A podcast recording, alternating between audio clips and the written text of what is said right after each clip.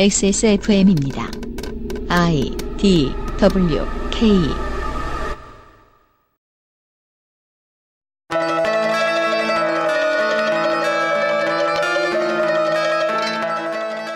그것은 알기 싫다 특별기획.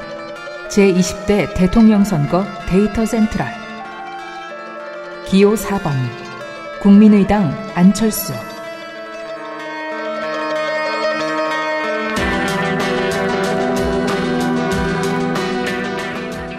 우리 사장은 저렇게 무딘 사람이 선택권이 많아서 큰일이다. 이 문장을 우리 부모, 시부모, 자식, 대통령은 등으로 치환해 볼 수도 있겠습니다. 유권자도 마찬가지입니다. 저관여층도 고관여층도 주갤러도 환경론자도 그 어떤 커뮤니티 유저도 그 어떤 커뮤니티도 평생 안 가본 사람도 모두 한 표가 있는 국가 실권자고 이들이 찍으면 그게 국가의 선택입니다. 속이 얼마나 텅 비어있는 정치인 혹은 정치 세력일지라도 국가 실권자가 선택했으면 그는 선택을 받은 겁니다. 그것은 알기 싫다 특별기획 제20대 대통령 선거 데이터 센트럴 헌정사상 가장 긴 세월 선택받고 있는 제3의 대권주자 국민의당 안철수 후보를 만나보실 시간입니다.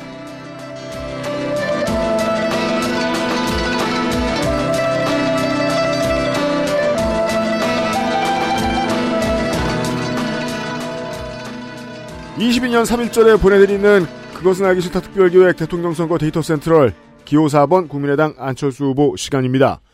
잠시 후에 방송되는 요즘은 팟캐스트 시대 404회에 많은 관심을 부탁드립니다. 403회보다는 평화로울 예정입니다. 어, 그럼요. 네. 네. 403회가 워낙 평화롭지 못해서요. 그 역사상 가장 평화롭지 못한 요팟시였어가지고 청취자 여러분 안 들어보셨다면 들어보십시오. 그 전에 왜 저기 moralless 사연이 있었잖아요. 그렇죠. moralless 회차. 네. 거의 moralless의 최고봉께서 사연을 보내주셔가지고. 아, 네. 더불어 유피드입니다. 파워 농축산인이 앉아있습니다. 네, 안녕하십니까. 파워 농축산인입니다.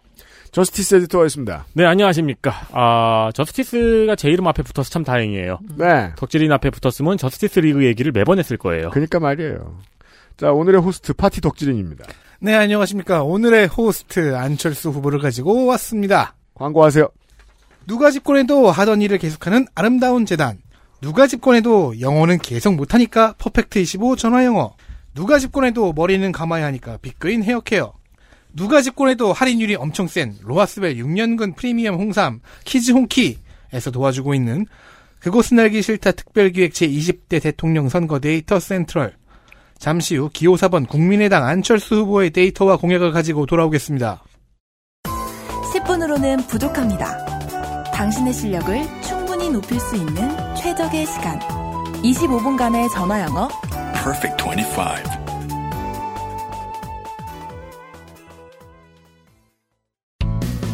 아이들도 가볍게 먹을 수 있는 홍삼정. 한정된 수량, 극한의 할인. 오직 엑세스몰에서만 만날 수 있는 특별전. 로하스웰 6년근 프리미엄 홍삼 키즈 홍키.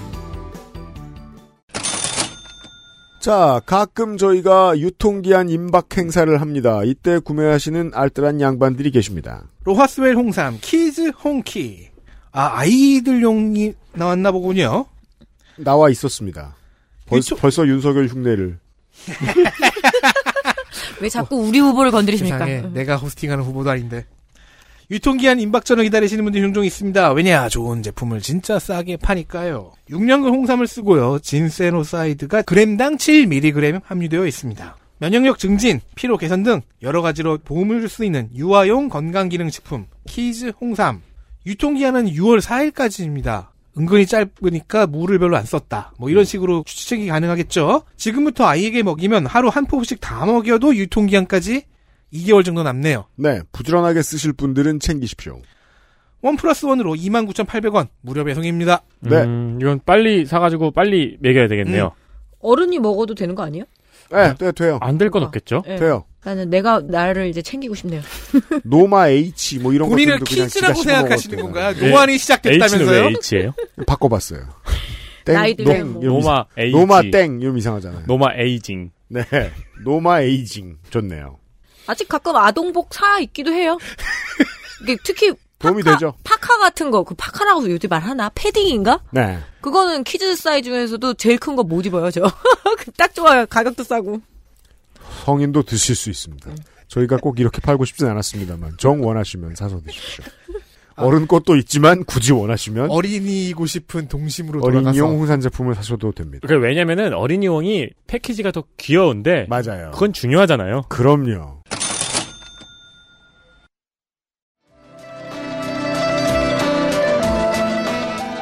기호 4번 국민의당 안철수.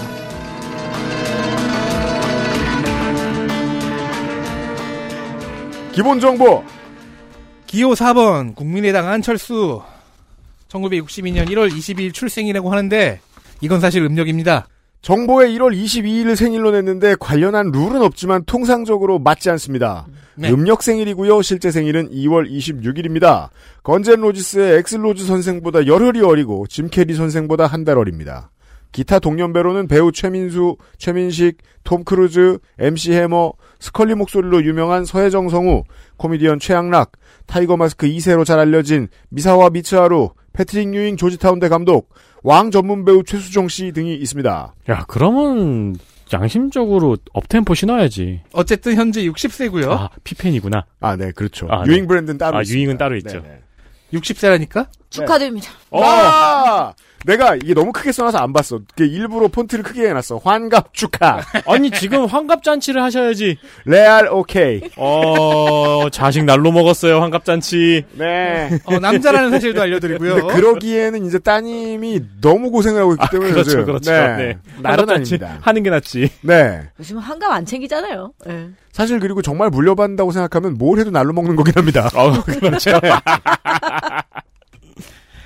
국민의당 당대표고요. 밀양 출생입니다.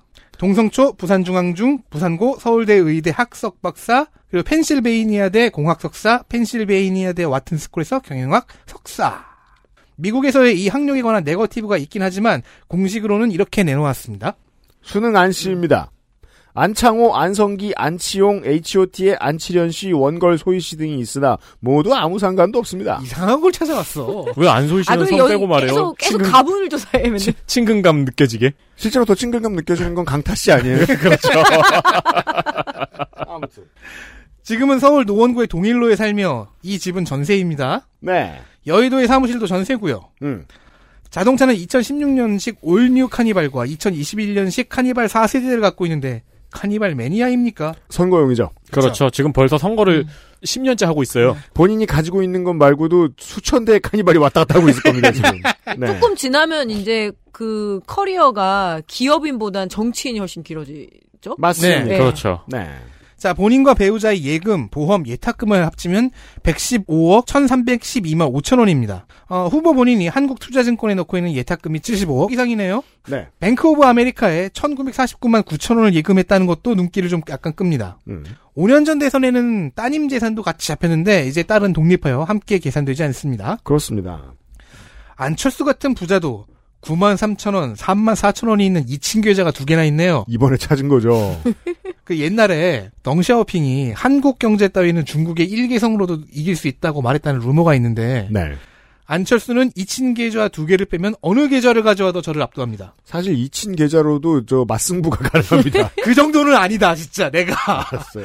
아니 근데 형이랑 비교할 거 없이 원내 다 합쳐도 10분의 1도 안 돼요. 종로구에 위치한 비영리 재단 동그라미 재단에 4차에 걸쳐 출연한 금액이 1211억 1413만 3천 원.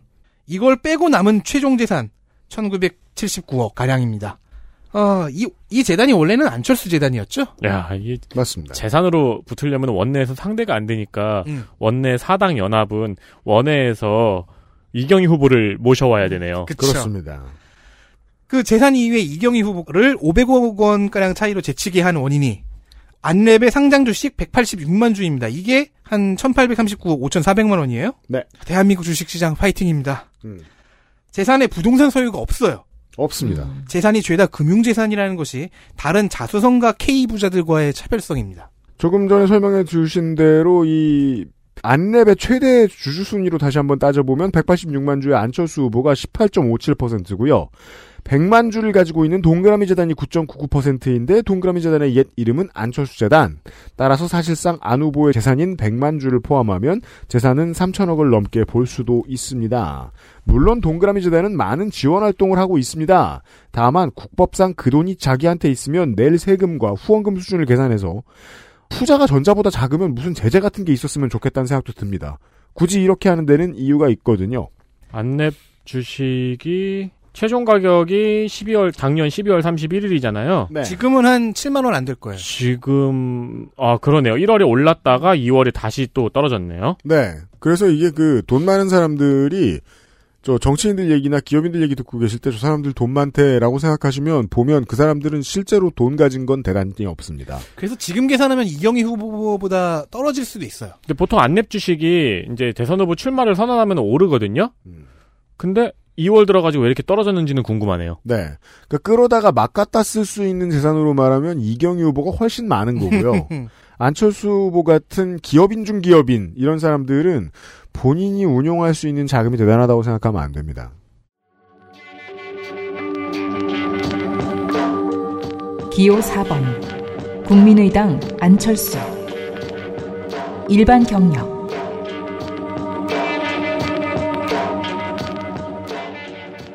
부산에서 이남 일녀의 첫 째로 출생합니다. 음흠. 아버지가 신경정신과 의사였으니까 의사 직업은 대를 이었다고 볼 수 있나요? 그렇습니다.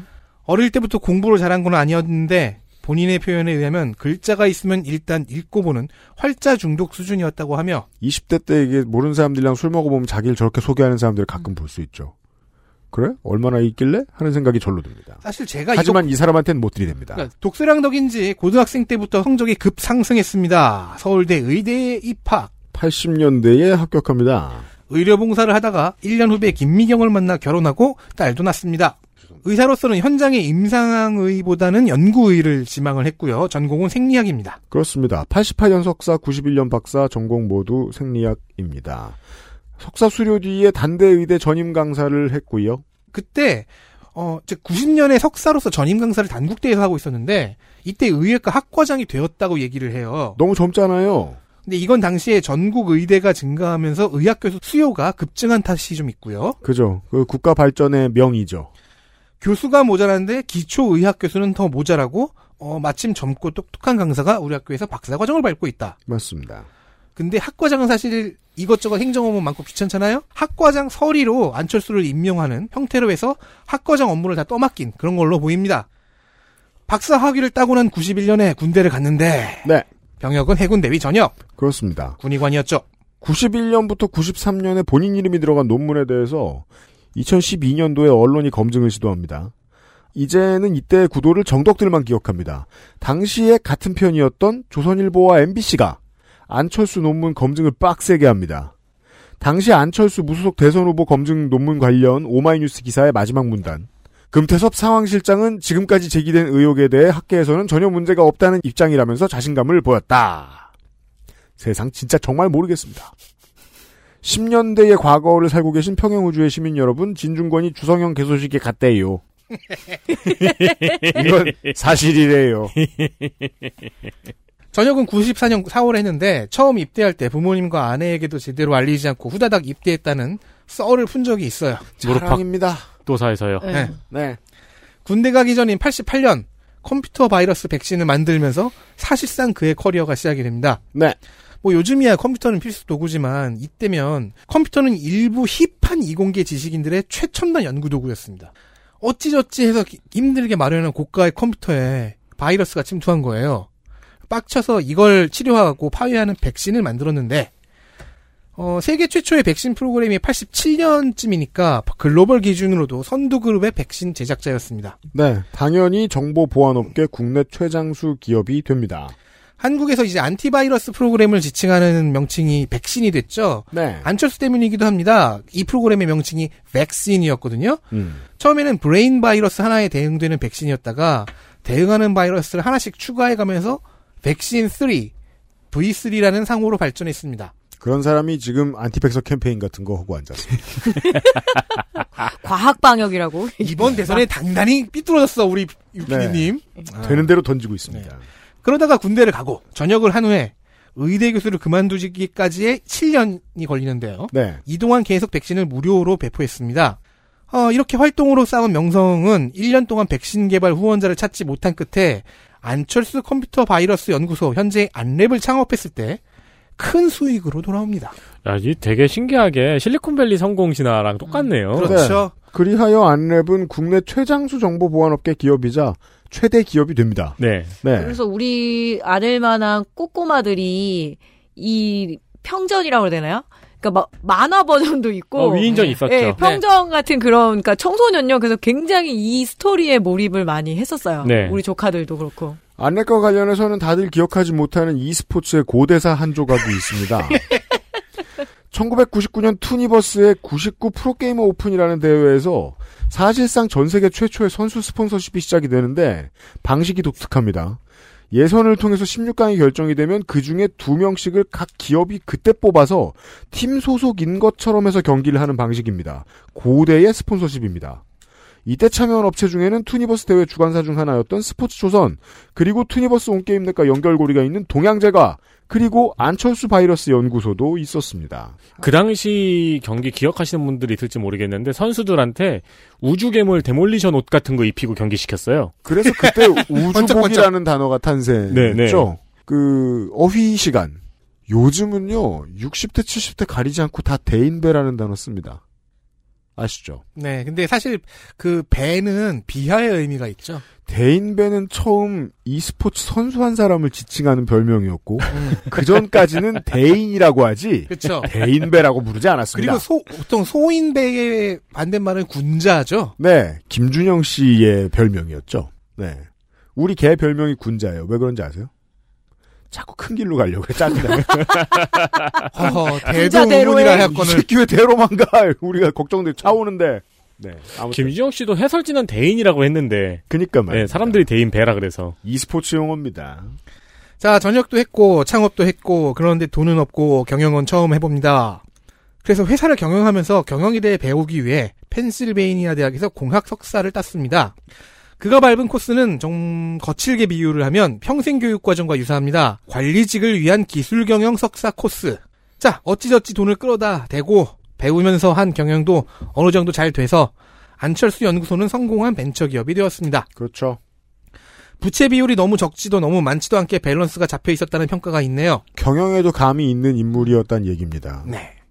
이런 이야기를 담은 위인전, 성격의 자서전, 아유 나오네요. 별난 컴퓨터 의사 안철수가 90년대 말에 히트를 쳐서 이건 어른들이 많이 보는 책이었어요. 제 책장에도 꽂혀 있었습니다. 네. 옆에는 이찬진 자서전이 있었죠. 그, 왜냐면 이게 또 많이 팔린 게, 불과 몇 년 뒤에 닷컴 버블이 나와요. 음. 그래서 엔젤 조금 땡기던 이 양아치들 집에 가면 이 책이 다 있었습니다.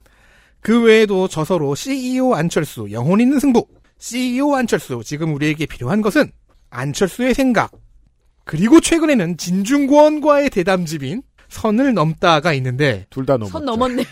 와 제목 진짜 잘 졌네요. 둘 다 확 넘었죠. 네. 제가 궁금한 것은요.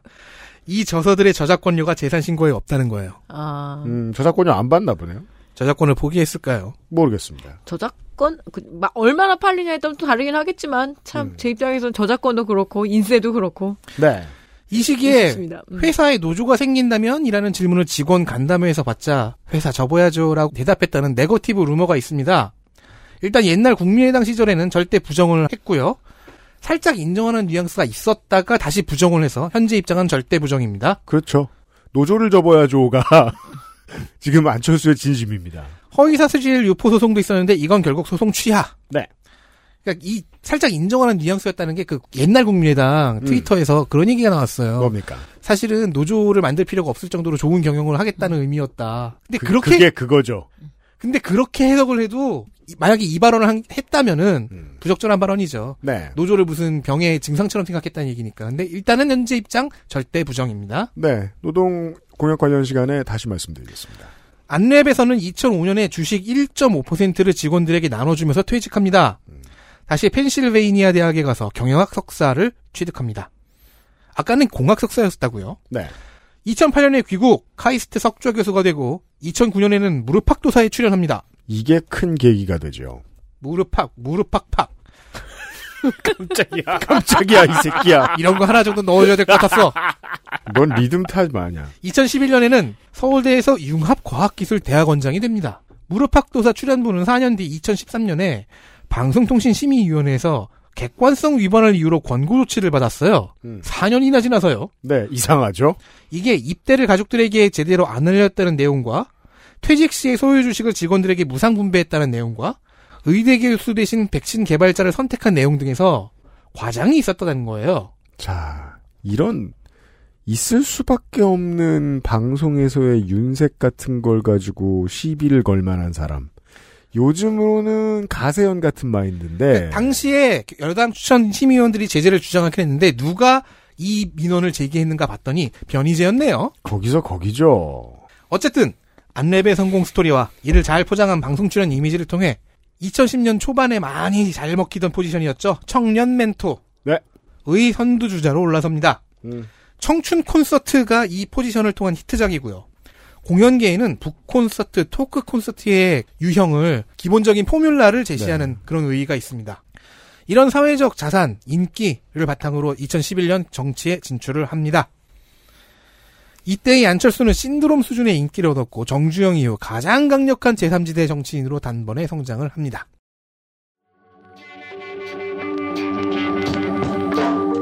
기호 4번 국민의당 안철수 고위직 선출직 커리어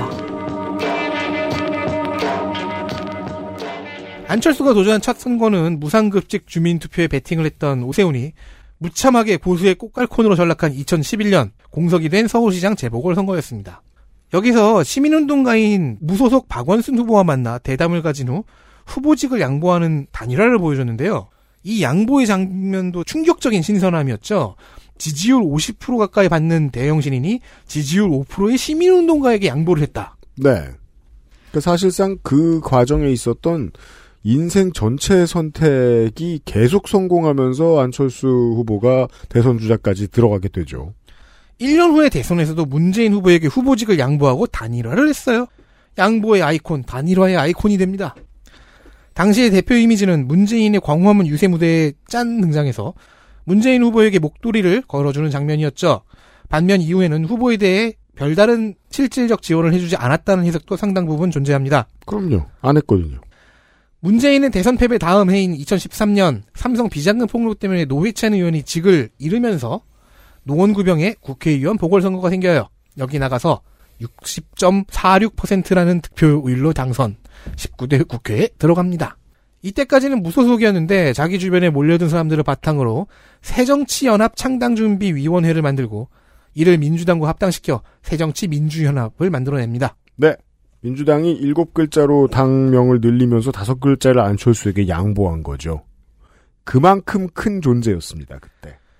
어, 김한길과 함께 당대표로 활동하다가 2014년 7월에 재보궐선거 패배로 사퇴합니다.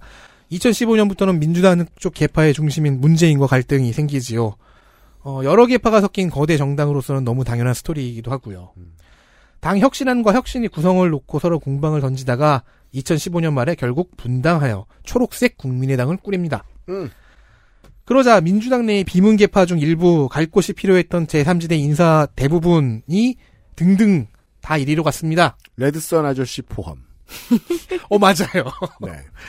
한편 이때쯤부터 대체 그 새정치라는 게 뭔데라는 질문들이 따라다니기 시작하죠. 2016년 20대 총선에서 국민의당은 그야말로 대약진. 호남에서는 민주당의 대안으로, 영남에선 새누리당의 대안으로, 충청에선 우리 동네 당인갑다로 취급받았습니다. 네. 안철수 당시 대표는 목표를 40석이라고 잡았고 비웃는 평론이 많았는데 진짜로 38석을 만들어낸 거예요. 돌풍이었죠. 음. 제3당이 되어버렸고 특히 호남에서의 압도적 지지는 큰 충격이었습니다. 안철수 자신도 노원병에서 재선에 성공합니다. 15대 총선에서 충청권 24석, 대구 8석 포함 50석을 쓸어 담았던 자민련 이후 가장 큰 3당의 성공이었습니다. 20대 국민의당 다음이 14대 총선에 나섰던 통일국민당의 31석입니다. 30석을 넘기려면 최소 두 지역을 섞어내야 되거든요.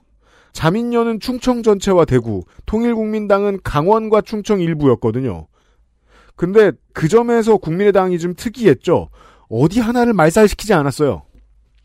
처음 안철수 후보가 정당 명칭을 국민당으로 짓고 싶었던 것도 무의식 중에 통일국민당의 영향을 받은 건 아닐까 추측해 볼 때도 있었습니다. 저는. 무의식 중에라는 점 재밌네요. 네. 의식적으로 선택한 거면 어떻게? 그럼 안철수 후보가 아 그러면은 혹 어떻게 알았지 이러고 있을 거고 아니면은 무슨 소리야 이렇게 생각하고 있겠죠. 아니 이렇게 네. 팔 괴고 이렇게 펜 들고 딴 생각하고 있는데 팔턱 분, 분신사바 네, 턱 괴고 이렇게 딴 생각하고 있어 졸고 있었는데 깨보니까 앞에 있는 메모지에 국민당. 국민당 국민당 국민당 국민당 통일 국민당 뭐 그런데 리베이트 의혹에 불거지면서 또 당대표를 사퇴하고요. 음. 새정치 민주연합 시절부터 시작된 버릇이 있어요. 잘 안 풀리면 잠시 칩거. 그래서 잠시 칩거를 한 후 대권 도전을 천명합니다. 네. 때마침 503께서 탄핵을 당하시는 바람에 기회가 예상보다 1년 일찍 찾아왔죠. 음흠. 하지만 안철수는 대선 예비 후보 시절에 병설 유치원 설립 자제 발언 같은 몇몇 실수를 통해서 지지율의 상당수를 까먹어 버립니다. 하지만 안철수를 가장 괴롭힌 건 지지율이 아니라 계속 따라붙는 단일화 질문이었습니다. 그죠. 진짜 단일화라는 말 들으면 이렇게 알레르기 반응 날 것 같아요. 시작을 예. 두 번의 단일화로 시작을 해버리니까 근데 첫 번째 단일화는 참 아싸라다 멋있다 이거였는데 그 다음부터는 이제 점점점 예, 상황들이 꼬여 나가는. 그죠. 그러니까 언론은 어, 양비론을 펼치고 싶을 때마다 안철수를 계속 띄워주면서 안철수가 정치의 뜻을 꺾을 수 없도록 꼬시고 안철수가 선거가 다가와서 현장에 나서면 단일화 얼- 언제 할 거냐는 질문밖에 안 함으로써 정치의 의도를 또 꺾습니다. 그런 방식으로 버렸다 챙겼다 버렸다 챙겼다를 지난 10년간 언론이 반복했고 어, 안철수 후보 입장에서는 계속해서 희생당한 겁니다. 그 모든 단일화와의 싸움을 치르면서 2017년 19대 대선을 완주합니다. 축하드립니다 완주. 마라톤을 달리면서 유세를 했으니 비유적이 표현이 아니라 실제적으로도 완주. 음. 하지만 이 대선 낙선은 안철수 현상이 내리막길에 접어들었다는 것을 증명하는 성과였지요. 대선에 출마하느라 국회의원도 사퇴했고 이제는 당대표도 아니니까 다시 칩거 모드에 들어갔는데 보통 칩거에 들어가면 모멘텀이 바뀌거나 누가 불러내거나 하거든요. 음. 이번에는 마이너스로 모멘텀이 터집니다. 네. 국민의당 제보조작 사건. 대선을 앞두고 있었던 문재인 당시 후보의 아들 문준용 씨 특혜 채용 의혹이었는데 의혹에 근거했던 제보가 조작이었고 조작 사실을 국민의당도 알고 있었으면서 네거티브로 쓴 겁니다. 네. 이 사건은 결과적으로 법원에서 당 지도부 무혐의 처리가 되었지만 당은 안팎으로 엉망이 되었고 안철수가 다시 끌려 나와 전면에 나서게 됩니다. 복귀는 했는데 흔들리는 입지를 다시 세우지는 못했고 모멘텀 전환을 위해 새누리당 탄핵파들이 만든 정당인 바른정당과의 합당을 추진합니다. 그렇습니다. 여기서 친이계와 교분을 갖게 됩니다. 당연히 국민의당에도 바른정당에도 합당 반대파는 있었죠. 양당의 중심인 안철수와 유승민은 최대한 달려가면서 합당에 성공해서 바른미래당을 창당합니다. 하지만 호남기의 대부분은 합당을 받아들이지 못하고 탈당해서 민주평화당을 만들고요. 자, 당장 그 해인 2018년에 7회 지선이 있었죠. 안철수는 사이즈가 다운되는 거 아닌가 하며 주저주저 해가면서 서울시장에 출마. 또 단일화 질문을 받아가면서 완주합니다. 하지만 이번에는 19.55% 득표. 낙선. 그리고 바른미래당은 살기 위해 억지로 여러 개파를 합쳐놓은 터라 내부 갈등을 일으키기 시작합니다.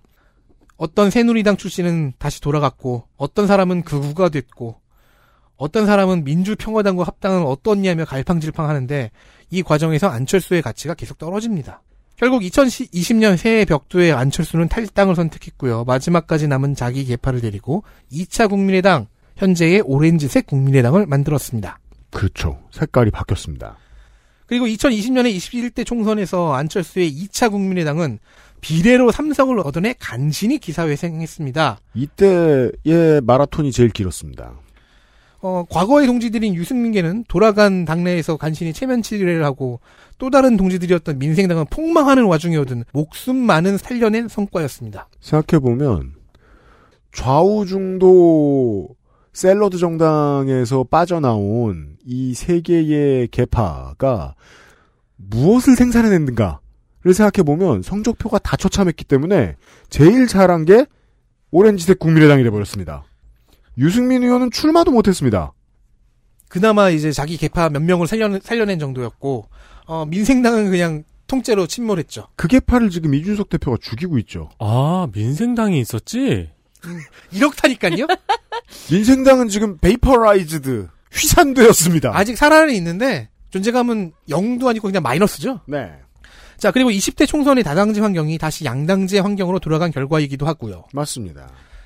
안철수 자신은 2021년 즉 작년 박원순 시장의 사망으로 인한 서울시장 재보궐 선거에 출마했으나 좀처럼 오르지 않는 지지율 속에서 이번엔 결국 단일화에 패배했습니다. 음. 오세훈과 단일화를 하고 사퇴합니다. 그렇죠. 그동안 매 선거마다 단일화 그놈을 이겨왔건만. 근데 또 서울시장이에요. 근데 네. 근데 오세훈이야. 내가 얘가 사퇴해서 생긴 재보궐에서 단일화하면서 데뷔했는데 네. 아니라를. 그러니까 오세훈 나가 떨어지면서 시작한 시작된 커리어였죠. 네. 네. 그리고 처음 다시 서울시장 후보로 정식 등록했을 때는 자신의 10분의 1짜리 지지율이었던 서울시장은 이미 자신이 어떻게 움직일 수 없는 지지율을 가진 거목이 된 상태였고, 네. 하지만 그 후 1년 이번 대선의 지지율은 조금 다르네요. 비록 5년 전에 21.41% 득표율에는 못 미치지만 이번에는 하락세의 끝에서 만난 반등 기회입니다. 그래서 이대로 쓰러져서 실패한 제3지대 정치인 명단 끝에 자기 이름을 새겨놓을 것이냐 아니면 나름 뒤집기에 성공해 정치 생명을 약간이라도 연장할 것이냐 이것이 이번 안철수가 갖고 있는 과제입니다. 네. 서줄치 커리어는 당선 두 번, 낙선 두 번, 사퇴 세 번, 2승 3무 2패입니다. 12년 대선 사퇴, 13년 재보궐 당선, 16년 총선 당선, 17년 대선 낙선, 18년 지선 낙선, 작년 재보궐 사퇴. 원래 사퇴는 표기 안 해도 되죠? 네. 네, 그러나 음, 표기해놨습니다. 가장 최근 사퇴는 표기했습니다. 이건 유권자들더러 잊지 말고 봐달라는 의미입니다. 나는 양보를 할 만큼 하였다. 네. 기본 정보와 커리어를 보셨습니다. 이번 안철수 캠프는 상당히 힙하고 젊은 감각의 디자인을 선보이는 중입니다. 네. 일단 캠프 홈페이지 가보셨습니까? 네, 제가 지금 켜놓고 있습니다. 넷플릭스의 디자인을 따라 만든 안플릭스입니다. 네. 그거 저 그냥 저 대선 플래카드 봐도 그 써 있어요. 저기 저기 저기 저기. QR 코드 QR 코드 옆에. 있어요. 네. 탑10 콘텐츠라고 해서 올리는 썸네일들을 보면 안철수 후보가 출연한 영상 컨텐츠들이네요. 음. 1위는 홍진경의 공부망 찐천재에 나온 건 거고 그 저기 수학 가르쳐 준 네, 거예요. 3위는 3프로TV에 나온 거 나온 컨텐츠인 식입니다. 뭐 그 밑으로 안철수의 약속, 안철수의 오늘, 안철수의 생각, 찰스 패밀리 같은 식으로 안철수의 공약이나 유세 현장 영상 같은 것을 어, 넷플릭스 스타일의 썸네일로 올려놨습니다. 네. 사실 이것도 전통적인 00년대 방식의 웹사이트 만드는 식이죠. 웹사이트 이름을 파는 게 중요하니까 일단 웹사이트 이름은 파서 놨는데 막상 가보면 컨텐츠가 별로 없으니까 사람들이 할 게 없는. 넷플릭스와 다른 점은 그 하나하나 영상마다 댓글이 가능하다는 건데 댓글은 거의 없습니다. 그 제가 저도 이거 들어가 봐서 봤는데 제일 좀 마음이 짠했던 게 여기서 보게 되면 사람들 코너가 있어요. 그러니까 이제 자기 당의 뭐 당대표, 최고위원, 국회의원, 시도당인데 국회의원이 딱 세 명이잖아요. 그래서 무슨 어 너무 적다 막 이런 느낌이 좀 있었고 그 다음에 공약 자료집 다운받았는데 제가 노동자들한테 보냈죠. 네. 다운로드 수가 35. 그러니까 35명이 이 공약집을 다운 받았는데 제가 아니에요. 저 두 번 받았어요. 아 그 저도 두 번 받았거든요. 실수로. 저도 두 번 받았는데. 진짜 다 우리가 그런 반을 차지한 거예요. 한 번으로 저- 좋게요. 네. 자, 아니, 그럼 7 빼면 그만. 28명을 찾습니다. 당신들 뭐 하는 사람들이야? 이게 왜 필요해? 그리고 왜들 안 필요해? 기자들은요, 죽어도 이런 거 안 봅니다. 이게 못해도 천 단위는 나와야 되는 거 아니에요? 그니까요. 이- 기자들은 죽어도 이거 안 봅니다. 공보물 수준으로만 보고 기사를 쓰는 거겠죠. 언론사에는 따로 주겠죠. 그런 거였으면 좋겠습니다. 네. 네. 그래도 들어와서 어떻게 지금 선거 국면에 이 단계 시판을 운영하는지를 봐야 된다고 생각하거든요. 근데 그런 게 없다라는 거. 네. 그리고 사진 촬영은 참 잘못했다는 거. 그래서 일단 이 인상을 완전히 구겨놔가지고 그죠? 무슨- 사진 이상해요. 근데 네. 무슨 의도인지 정확히 읽혀요. 그러니까 무슨 계속되는 그 옛날에 목소리 굵게 한 것도 그렇고 뭐 유약한, 유약한 이미지. 이미지를 세게 하고 싶은 의도가 이제 선거 기간 음. 내내 읽히는데 이번에는 그게 심해가지고 약간 악인처럼 나온 면이 없잖아 있죠. 그 동그라미 재단 이름 참 잘 어울리다 생각해요. 동글동글 했었잖아요, 사람이. 근데 네. 지금은 좀 너무 그래서 각지해서. 눈썹도 예전이랑 좀 달라요. 음, 맞아, 맞아, 맞아. 공약 시작하겠습니다.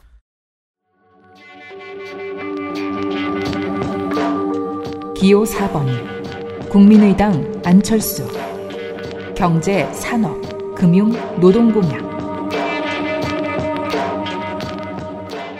전체적으로 성장, 순위, 규제 약화를 중시하는 보수의 측면이 드러나서 음, 아, 5년 전에 비해서 이게 삼붕 치매입니다, 이거. 네, 보수로 볼 수 있겠습니다. 그리고 경제와 산업을 R&D 투자로 치환을 해버리는 경향이 좀 있습니다. 네. 금융 파트에서는 분할한 자회사를 상장하지 못하도록 하겠다고 합니다. 무슨 소리냐? LG화학을 이번에도 예로 들게 되는데 후보가 된 예시니까 저도 들겠습니다. LG화학에서 알짜배기 사업 부분인 LG 에너지 솔루션을 물적 분할한 후 이 자회사를 따로 상장을 해버려요. 해버렸죠. 그럼 기존 LG화학에 투자했던 개인 투자자는 손실을 보기 때문입니다. 참고로 2018년에 안랩에도 이런 분할 자회사가 생겨났었습니다. 상장 못하겠죠? 그건 뭐 본인이 한 게 아니니까. 진짜? 반면 대주주와 오너들은 물적 분할을 통해 더 많은 투자금을 확보하여 분할된 자회사에 대해서도 지배적 영향력을 행사할 수 있고요. 음. 카카오가 카카오페이를 분할 상장한 예도 들고 있습니다. 맞아요. 그래서 안철수 후보는 주식 매수 청구권, 신주 인수권 등의 개인 투자자 위주 제도를 강조하고 있습니다. 네. 나는 개미들의 편이다. 그렇죠. 어제 이 시간에 정당이 트- 어떤 트렌드를 따라가느냐, 정당이 트렌드를 따라가서 어떻게 포퓰리즘적인 공약을 만드느냐에 대해서 잠깐 이야기를 했었는데 이것도 그냥 마냥 생각 없이 하는 게 아닌 게 트렌드 중에서 자기 색채에 맞는 트렌드를 골라서 공약으로 만듭니다. 음. 그 점에서 주식과 관련된 공약들이 있죠. 개미 투자자를 보호하는 기조 속에서 공매도 제도 또한 감시하고 싶어 합니다. 음. 공매도 전체를 전산 시스템 속에 넣어서 불법 공매도를 찾아내는 모니터링 시스템을 공약했습니다. 즉, 주식시장의 공정질서와 작전 세력에 대한 엄격한 대응을 말하고 있는 거죠. 그래서 불공정 거래 통합 감시 기구를 만들어서 상시로 운영하겠다고 합니다. 금감원은 뭐 하고요? 아, 여기에 금감원도 참여해요. 아, 금융위원회의 자본시장조사단, 증권거래소의 시장감시위원회, 남부지검의 합동수사단, 금융감독원을 참여시킬 거라고 합니다. 그리고 이 불공정 행위 감시 시스템에는 인공지능도 이용할 거래요. 정확히 뭘 하겠다는 건지는 모르겠지만 일단 조직을 키우겠다 정도의 메시지를 내주고 싶어 하는 것 같습니다. 인공지능 얘기가 나온 김에 음. 안철수 캠프에 따르면 지금은 문명사적 대전환기입니다. 어머 깜짝이야 몰랐네. 4차 산업혁명이 코앞이고 고압! 심각한 기후 위기가 들이오고 있으며 기후! 팬데믹이 한가운데 있습니다. 진짜? 2년 지금이 한가운데면 우린 죽을 거야 지금. 벗어나고 있는 상황. 그러면 안 되지. 게다가 미국과 중국이 신냉전을 벌이면서 패권 전쟁을 벌이고 있죠. 그건 알고. 안철수 후보가 보기에 이 신냉전의 본질은 과학기술의 전쟁이기도 하답니다. 과학기술. 따라서 적폐니 정쟁이니 이런 거 할 시간이 없습니다. No 적폐. No time. 우리는 지금 과학기술에 집중적인 투자를 해야만 하는 시점에 와 있다고 합니다. 투자! 아니야, 여기선 과학기술 해야 돼. 아, 어, 그래요? 이 어쨌든 과학자로서의 그 커리어가 가장 빛났을 때잖아요. 그래서 저 같은 정말 문송이 보기에는 어려운 공약집인 건 확실합니다. 그 아니, 네. 이해를 못해요. 저도 제가. 그래서 고생했다고요. 네. 아니, 그거를, 이거를 이제야 쓰네 싶더라고요. 네. 그리고 그 몇 안 되는 어 당직자 및 국회의원들 있잖아요. 방송에서 인터뷰하는 거 듣고 있으면 1분에 한 번씩 과학기술이라는 단어가 음. 나옵니다. 그래서 오히려 잘 모르나 싶을 정도로 그 단어를 많이 씁니다. 후보의 경제 공약 전반은 결국 과학이라는 단어가 타코의 하드쉘처럼 감싸고 있습니다. 녹음하는 현재 문자가 왔습니다. 뭐가요? 존경하는 국민 여러분, 국민의힘 대통령 후보 윤석열입니다. 네. 하지만 이거는 다음에 얘기해야겠죠. 지금은 안철수 시간이니까요. 그니까요. 네. 아, 씨, 단일화, 단일화. 나, 나도 안철수 후보에게 입감하게 됩니다. 단일화 노이로제. 어, 내가 했나? 이러면서 깜짝 놀랄 수도 있잖아요. 자, 디지털 정책 가겠습니다.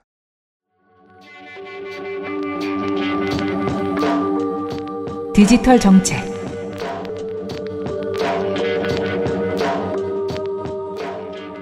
자, 그래서 초 5대 초격차 기술이라는 걸 선정합니다. 왜 초격차라는 이름을 붙였냐? 2등은 감히 넘볼 수 없는 절대적인 초격차 기술로 세계 재패. 이건 시장 지배적 사업자 아닌가요? 이 단어는 기본적으로 삼성전자의 조어입니다. 네. 이건 말이 좋지 광고 문구입니다. 지금 알려드린 대로 넘볼 수 없는 차이를 만드는 격이라고 옛날에 설명을 했었어요. 삼성을 생각하면서 격을 떠올리는 사람은 적길 바랍니다. 물론. 이 단어는 특별한 의미값은 없으되 광고용 단어로는 아주 적절합니다. 네. 그래서 대선에 적극적으로 쓰이는 홍보용 단어가 됐습니다. 저는 드래곤볼에 나오는 기술 이름인 것 같았어요. 저격차! 좋네요. 그러니까 엄청난 격차를 벌릴 수 있게 해주는 기술이다. 네. 이런 거죠. 밀면 되잖아요. 그러니까요. 디스플레이, 2차 전지, 차세대 원전 SMR, 수소에너지, 바이오 산업이 그 5대 초격차 분야입니다. SMR은 SMR? 뭐예요? 소형 모듈, 그건 ASMR이야. 아, 죄송합니다. 소형 모듈 원자로. 소형 모, 식곤증에 자, SMR은 소형 모듈 원- 원자로인데요. 이거는 나중에 또 설명할 소, 있습니다. 소 형, 소형 S, 소. 모듈형 원자로라고 기억합시다. 모듈. 자, 어쨌든 이 다섯 개 분야에서 삼성전자급의 글로벌 대기업, 세계 시장을 선도하는 기업을 다섯 개 육성합니다. 아, LG 무시하네요. 여섯 개 나오면 안 되는 거예요. small module reactor 맞군요. 그러면 세계 5대 경제 강국인 미국, 영국, 독일, 프랑스, 일본과 동일한 수준으로 진입할 것입니다. 일본과 지금 동일해지는 건 별로 원하지 않는데요. 그렇죠. 이것이 555, 555 신성장 전략입니다. 네. 주된 단어들 중 하나입니다. 과학경제 분야에서 강국이 되는 것은 5년 정도 걸릴 거고 5대 경제 강국 수준이 되는 건 10년 정도 걸릴 거라고 하네요. 이를 위해서 과학기술 부총리를 신설합니다. 초격차 펀드라는 것을 2조 원 규모로 조성합니다. 이 초격차 분야의 벤처기업에는 법인세를 면제해주고요. 투자를 받아온 규모의 50%만큼 세금을 감면해줍니다. 음. 국가의 R&D 투자 비중도 임기 5년 내에 5%까지 올리겠다고 합니다. 이 정도 되면 5에 상당히 집착하고 있죠. 아, 그리고 이 5대 초격차 분야에 핵심 인재 50만 명을 추가 양성하겠다고 합니다. 그냥 뭐 대선 공약이네요. 소감을 더 길게 말할 수가 없습니다. 대선 공약이구만. 3에 집중하는 게 낫지 않았을까 싶은데. 그니까 말입니다. 네.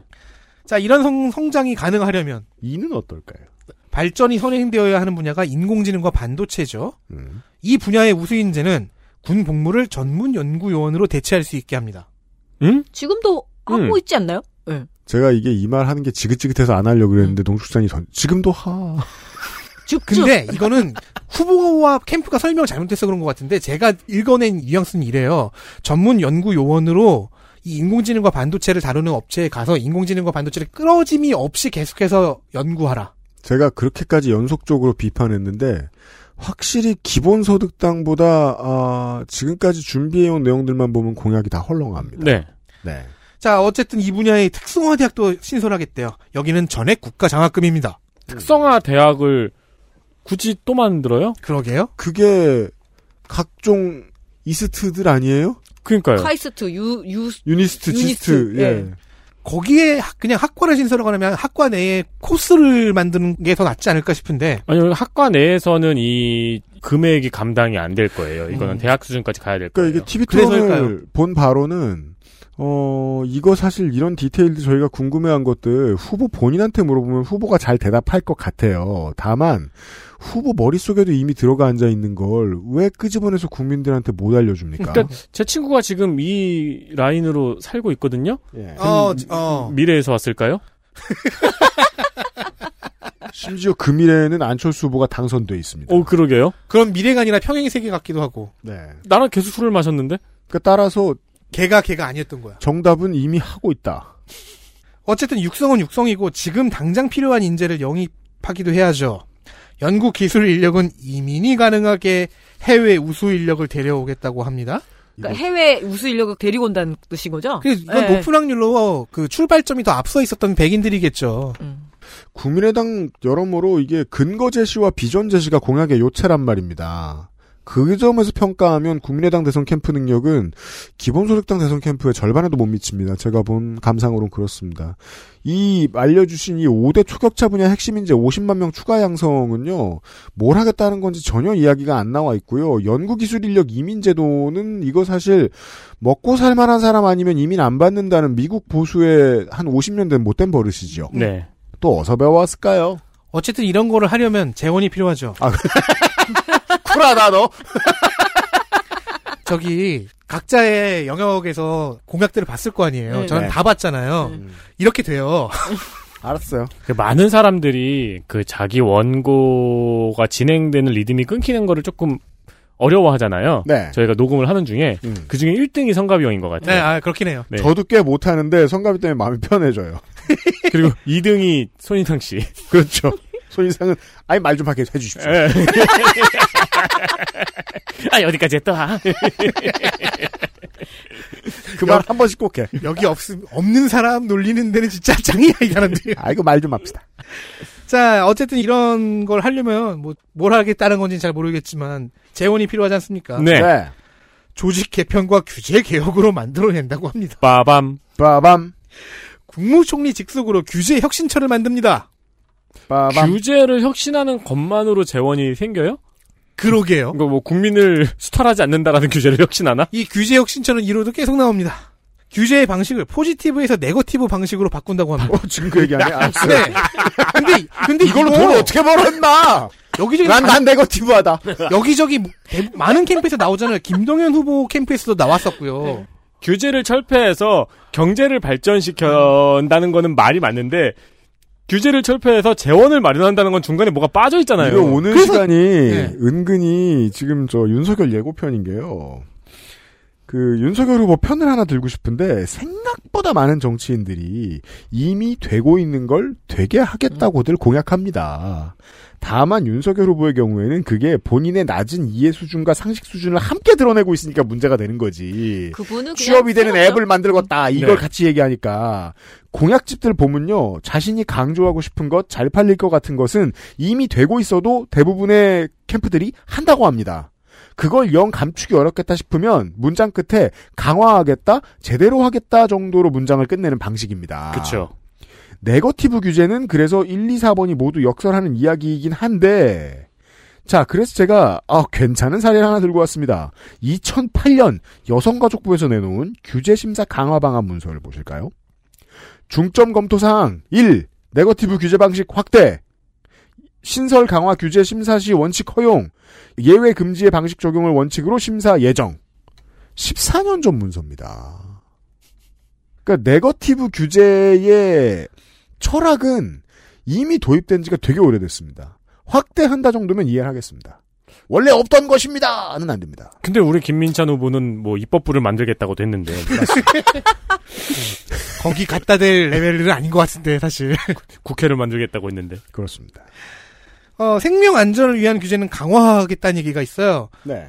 어, 중대재해 처벌법은 안 건드리겠다는 의미이기를 어. 바랍니다. 아직 존재를 모른다에 저는 한 표. 아 근데 그거일 수밖에 없네요. 규제 개혁, 규제 약화는 기술 산업 지원 관련 규제에 한정할 것이라고 하는데 그럼 더더욱 이해가 안 가죠. 그렇게 해서 어떻게 재원을 마련한다는 거지? 규제를 담당하는 공무원 일부를 자르나? 규제를 풀어주면 그 기업들이 고마워서 더 돈을- 많은 경제 활동을 할 거 아니야? 그 그걸 얘기예요. 다시 네, 그 얘기예요, 그 기본소득처럼 얘기예요. 다시 맞아요. 세금으로 걷어간다. 네. 그러면 너무 오래 걸리잖아요. 예. 그건 기- 내가 알 많이 줘. 지금 어제 방송에 여파가 남아 있으신 것 같은데 기본소득처럼 걷어가진 네. 않아요. 그냥 걷어가요. 그 어, 여러분들이 받아보셨을 공보 6페이지에 과학기술에 대한 이야기가 적혀 있습니다. 짤막하게 적혀 있는데 사진이 아주 인상적입니다. 후보가 오른손을 편 것을 왼손 검지로 가리키는 사진이 있어요. 근데 표정이 너무 확고하고 오묘해서 제가 봤을 때는 옛날에 손목 꽉 잡고 두 번 때리고 열 번 쥐었다 폈다 한 다음에 전기 오르게 하는 걸 맞아요. 전기 오르는 거. 하는 듯한 느낌이 듭니다. 전기가 오른다. 이러고 전기 오르는 손도 자기 손인데 그 손에 이렇게 또 이렇게 동글동글 해줘야지. 나 나이만큼 졌다 펴고요. 저는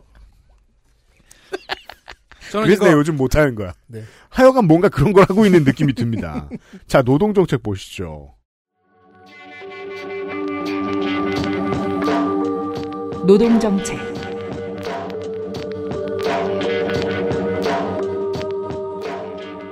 노동정책. 강성노조를 때려잡습니다. 이번에 몇 번 TV 토론을 보셨으면 청취자 여러분들이 갸우뚱하셨을 대목입니다. 안철수 후보가 노동이사제는 쉐쉐요 쉐 이러고 승질을 내고 윤석열 후보가 디펜스 치는 장면. 일단 윤석열 후보는 헬마우스 코너의 진정스승 이야기를 다시 들어보시면 이게 파악이 가능하신데 보수 언론이 자기들 민원 처리를 위해서 처음 정치권으로 밀어넣은 인물이잖아요.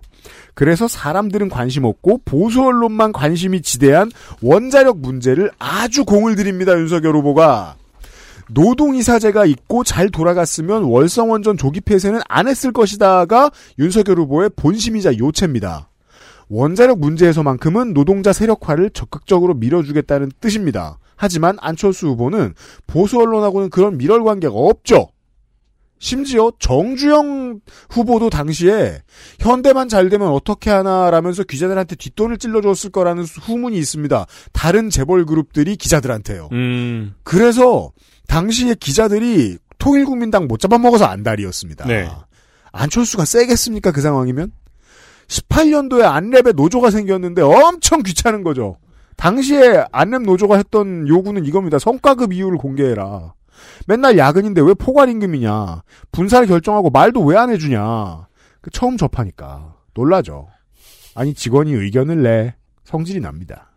그래서 노동이사제 시행을 전면 보류합니다. 왜냐? 민노총의 패악을 근절해야 하기 때문입니다. 불법 집회, 고용세습, 채용장사 등등 이 점은 뭐 김경재 후보와도 비슷한 시각을 갖고 있습니다. 공무원 노조와 교원 노조의 타임오프제에도 반대합니다. 타임오프제는 노조 전임자의 급여를 회사가 내주는 제도인데 현재 공무원 노조와 교원 노조의 타임오프제 적용이 제시되고 있는 중이에요. 안철수 후보는 이를 반대하는 것으로는 원내 후보 중에서 유일합니다. 네. 근데 이유가 신기해요. 노조 전임자가 월급을 받는 건 1. 무노동 무임금 원칙에 어긋난다. 아 노조 일은 일이 아니에요. 내가 아는 노조 지회장님들은 거의 지금 과로사 수준이에요. 근데 이거는 일단 보수적인 쪽에서 갖고 온 이유죠. 음. 사용자가 월급을 지급하면 노조의 자율성을 해치는 것이다. 네. 이건 왠지 좌파스럽습니다. 그렇습니다. 좌우를 왔다 갔다 하는 이 근거 제시가 일품입니다. 아, 근데 양쪽 다 이해가 일, 어, 얼핏 안 되는데. 어, 이 노동이사제 같은 경우에 지금 공기업들 그리고 그 지자체나 정부의 어떤 산하기관들은 벌써 시작하고 있거든요. 네, 지금 그리고- 정부가 선도적으로 시작을 했죠. 예, 그리고 좋은 평가 점수를 받으려면 이 노동이사제가 운영이 잘 돼야 되는데 제가 참여 관찰한 바에 따르면 어떤 선제적인 그 이사회에 들어와서 이사라는 직함을 갖고 그리고 이제 그 직원들의 의견을 수렴을 해서 적절한 수준을 조정할 수 있는 역할들을 하겠다라는 게 최근에 제 느낌이었거든요. 음. 예. 그런 면에서는 오히려 자본가가 좋아할 만한 제도라는 생각이 들었어요. 파업까지 안 가도 될 것 같고, 그리고 사전에 어떤 전지 작업들을 하는 거고, 그 사측이든 어떤, 아, 저런 게 이제 이슈가 들어올 것 같은데? 라고 하면서 서로 좀 이렇게, 그, 먼저 인지할 수 있는 면에서는 굉장히 괜찮겠다는 생각은 많이 들었거든요. 노조와의 대화 채널이 하나 더 만들어지는 거군요. 그렇죠. 그러니까 파업까지 안 간다는 말이 공격적으로 들리지만 사실은 좋은 말인 거죠. 네. 네. 사실 이제 저는 파업까지 안 아, 하게 네네네. 때려 부순다가 아니고 그러니까요. 뭐 이사회라는 게 결국 지금 뭐 각 모든 조직마다 정기 이사회 기간인데 그러면은 거의 1년치의 뭐 예산이라던가 그리고 어떤 사업 계획이라던가 그런 것들을 왜 그동안 노조에서 막 그러잖아요. 그 정보 공개 안 해준다고 지금 네. 안 노조 안 랩에서도 안노조 죄송합니다. 짧게 줄이면 예 그렇게 됐었던데 그 부분을 이사회에 들어오면 다 볼 수 있어요. 아, 네. 그렇구나. 그러니까 노동이사제는 어, 발전된 최신의 노동의 무기입니다. 네. 네. 잘 활용하면 은 이것만큼 그 이사회가 얼마나 눈을 부릅뜨고 예산을 다 감시한대요. 어, 그렇죠. 그렇죠. 네. 잘 이용하면 이거야말로 노사 상생의 열쇠죠. 그러니까 물론 관련된 안철수 후보의 그 공약들을 노동 관련 공약들을 제가 다 뒤져봤기 때문이기도 합니다만 아까 저 에터가 중대재해 기업처벌법에 대한 안철수 후보의 선의가 있을 거라고 짐작하시길래 제가 아까 반대했던 이유가 그거예요. 어, 노동과 관련한 모든 견해는 지금 부정적이지 않은 것을 찾기가 어렵습니다. 그리고 관련된 공약을 찾기가 어렵습니다. 그러면은 10년 전에 했던 안철수의 생각도 혹시 읽어보셨습니까? 아니요. 어, 10년 전에 낸 책, 안철수의 생각과 작년에 낸 책, 선을 넘다를 비교 분석한 뉴스타파의 분석 기사가 있어요. 진짜요? 뉴스타파 조심해야 되겠네요. 이거 저 진중권 씨 선을 이미 넘어갔는데 이게 쓸모없는 책이 되지 않았나? 아, 여기선 진중권이 중요한 게 아니라, 그건 그래요. 그, 이 두, 나한텐 중요해. 이 두 저서 사이에 네. 안철수 후보가 얼마나 바뀌었는가인데, 아, 네, 그래요. 10년 사이에 바뀐 것이 없다는 후보의 말과 달리 안철수의 어, 정권이 아니에요. 많이 바뀌었음을 주장합니다. 5년 사이에도 많이 바뀌었습니다. 자, 최저임금에 대해서 볼까요? 2012년 책의 안철수와 2017년 대선의 안철수는 최저임금 인상을 주장했어요. 작년 책의 안철수는 소득주도 성장과 최저임금 1만 원을 비판하고 있습니다. 이 정도까지는 아니었다. 그렇죠. 조본이 아깝다. 만 원까지는 아니었다. 비정규직에 대해서 아니요.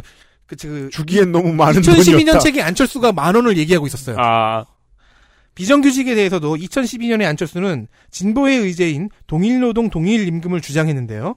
작년에 안철수는 비정규직의 정규직화는 기득권 노동자의 기득권을 강화하는 정책이라고 비판했습니다. 네. 알맹이가 없죠. 이 정도로 많이 바뀌면. 5대 초격차 기술을 선정하면서 들어갔던 SMR, 그 소형 모듈 원전 기술 있죠? 음. SMR. 거기에 대한 우호적 시선 또한 좀 의미심장합니다. 2012년에 안철수는 비 오는 소리 어떻게 못 내나? 2012년에 안철수는 한산. 탈원전 기조를 주장하면서 네. 과학기술 지량주의를 비판했어요. 그 너무 작년에 안철수와 금년에 안철수는 완전한 탈원전이 힘들고 그래서 SMR이라는 대안을 제시한다고 합니다. 원자력. 물론 이게 탈원전의 대안 중 하나로 고려할 수는 있어요. 근데 이 우클릭 변화는 매우 의미심장하지요. 원자력은 무슨 소리를 낼까요? 원자력. 에이, 에이. 아, 미국 원자력은 에이라. 아, 그니까, 그거 하나는 분명해요. 우리가 너무 분명해 보이는, 뭐, 김문수 씨나, 조갑채 씨 같은 언론인 얘기하고, 이런 정치인들 얘기할 때는 어떻게 헷가닥 돌았나. 우리 세대가 쉽게 알잖아요. 근데, 막상 목도 하고 있으면 그걸 잘 못 봐요. 안철수 후보의 태도 변화는 실로 드라마틱합니다. 근데 우클릭이라고 해놨는데 대체적으로 이렇게 변할 때는 다 우클릭을 하지 좌클릭하는 경우 제가 한 번도 못 봤는데요. 그러고 보니까 그것도 그렇네요. 네. 가끔 저쪽에 먹을 거 있다 싶으면은 뭐, 이 오는 분들도 있긴 있는데, 네, 그니까 말이에요. 그, 그것도 신기하네요, 생각해보면은. 그렇잖아요. 요새 트위터에서 이렇게 저 우클릭하는 분들 많이 있잖아요. 문 대통령 지지하다가 어, 네. 윤석열 후보 지지하는. 그렇죠. 그 파란색으로 이자 이렇게 써놓으신. 제가 최근에 봤던 가장 신박한 견해는 그게 있었어요. 누가 돼도 문 대통령은 잡혀가실 것 같다.로 시작을 해요. 그러면서 누구한테 당하는 게 덜 억울하시겠냐. 자기가 키운 윤석열에게 당하시, 당하는 게 덜 억울하시지 않겠냐. 라더라고요. 뭐 아무튼 우클릭은 트렌드입니다. XSFM입니다.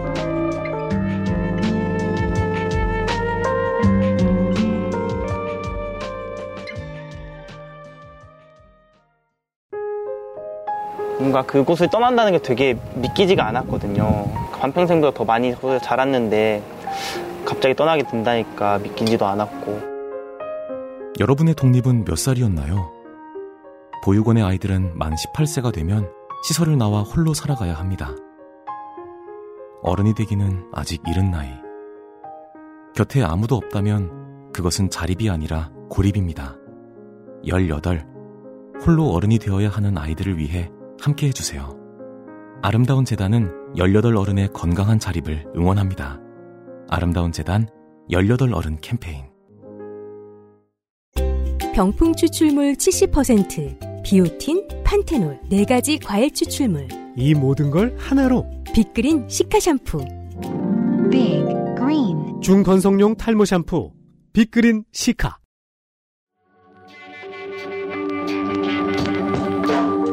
기호 4번 국민의당 안철수 교육, 보육, 복지, 의료 공약 부모 찬스로 상징되는 기득권 대물림을 근절하겠다고 합니다. 빠밤. 그래서 입시 비리와 채용 비리는 엄벌에 처하겠다고 합니다. 엄벌. 엄벌. 따님 큰일 났습니다, 지금. 네. 경력 위조의 경우엔 무려 업무방해 및 사문서 위조로 처벌한다고 합니다. 이걸로 지금도 처벌할 수 있을걸요? 그러니까 이거는 이제 장관이 된 거예요. 네. 그러니까 이 조국 트렌드죠. 네. 교육, 보육, 복지, 의료를 전체적으로 제가 짧게 정리한 거는요. 복지에 대해서는 어조는 공격적이지만 대체로 지금 하고 있는 것입니다.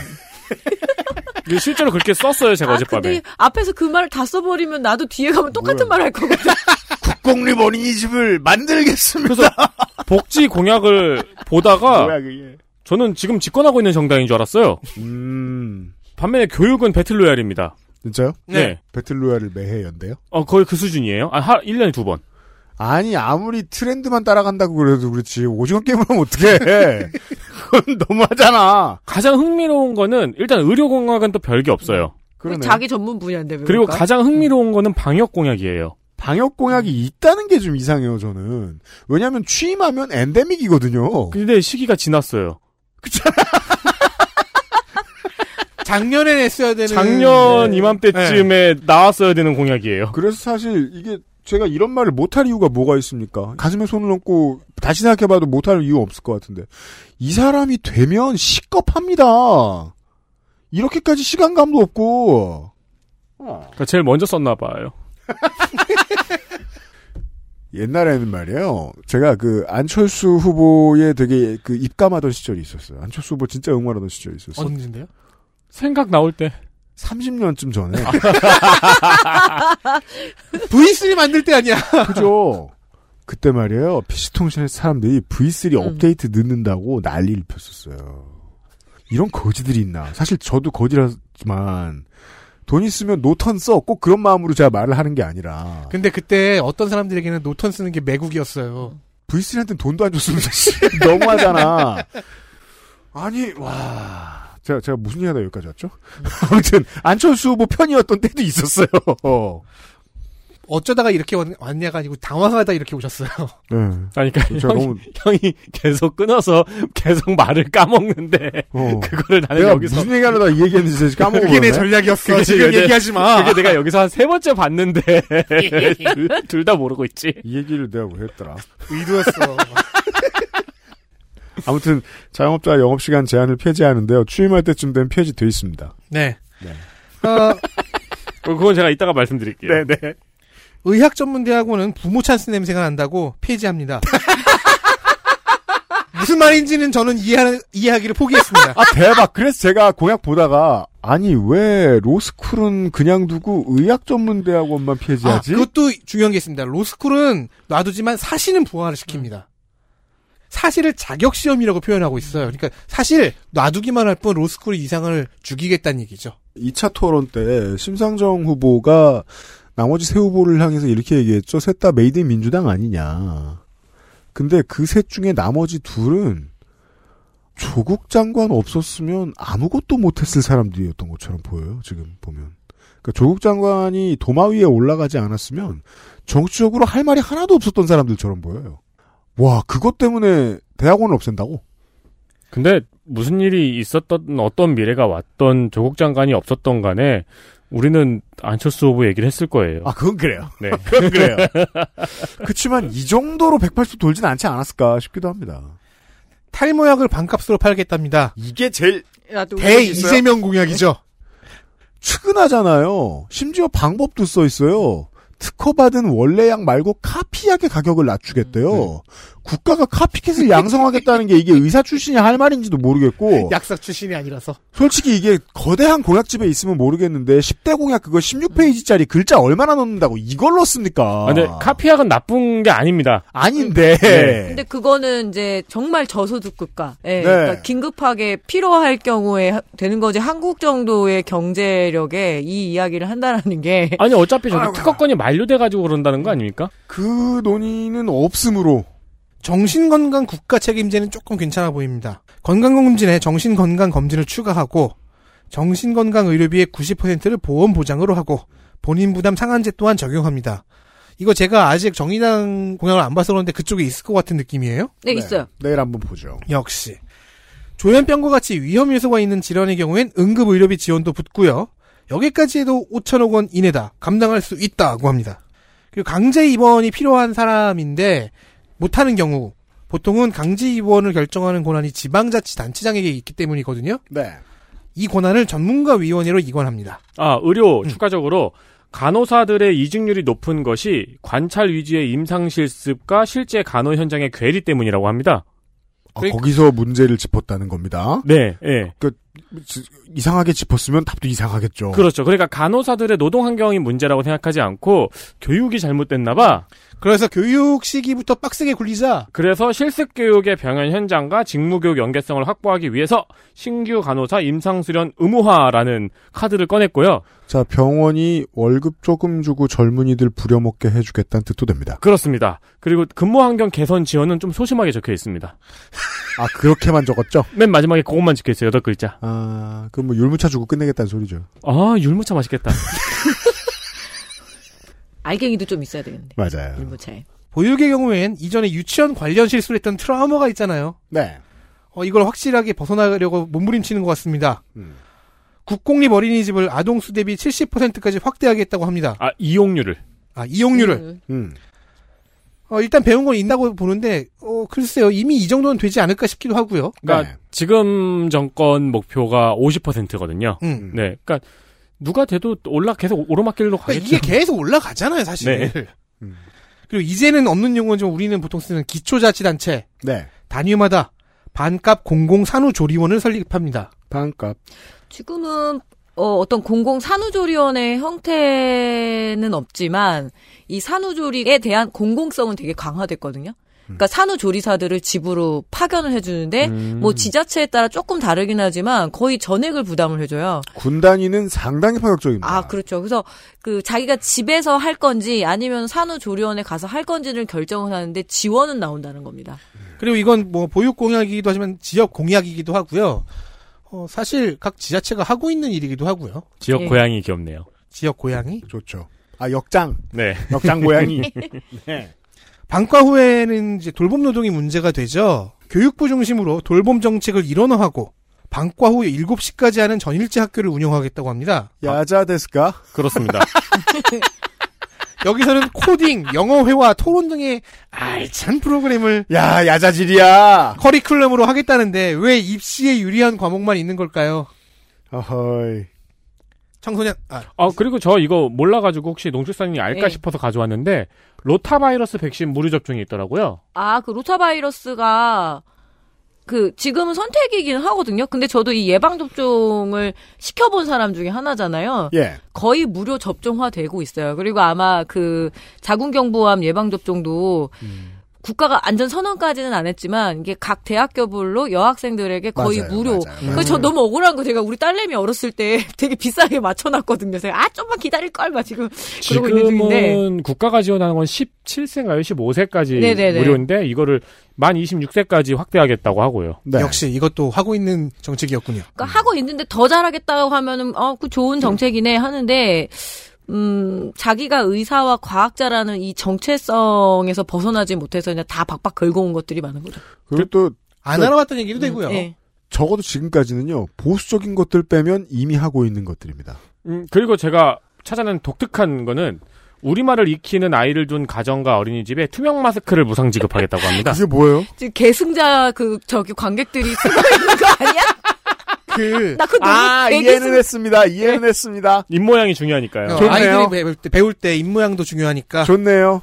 아니 저는 심지어는 대체 스우파 결승전에 관객들을 왜 그걸 나눠주나 네. 무슨 소리 하는지 보려고. 어? 근데 예. 설마 그건 아니겠죠? 그 슈퍼마켓에서 이렇게 아 그거 아니야 그거 아니야 그거 아니야. 그건 아니겠죠 설마 그건 아무런 소용이 그거 이제 다 없습니다. 없어졌어요. 그거 저 시식 코너에서 저 일하시는 분들이 가지고 계신 거. 그거. 초창기에 사람들이 약간 이해가 부족해서 그거 많이 쓰고 다녔죠. 그니까 말이에요. 그건 아니고요. 그 스우파 결승 보세요.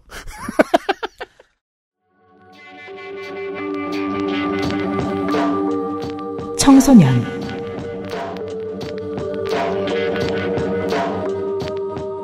입시에서 소시 제도는 부모 찬스의 우려가 있으니 폐지합니다. 부모 찬스. 야 진짜 정말 강박적입니다. 정시를 전면화합니다.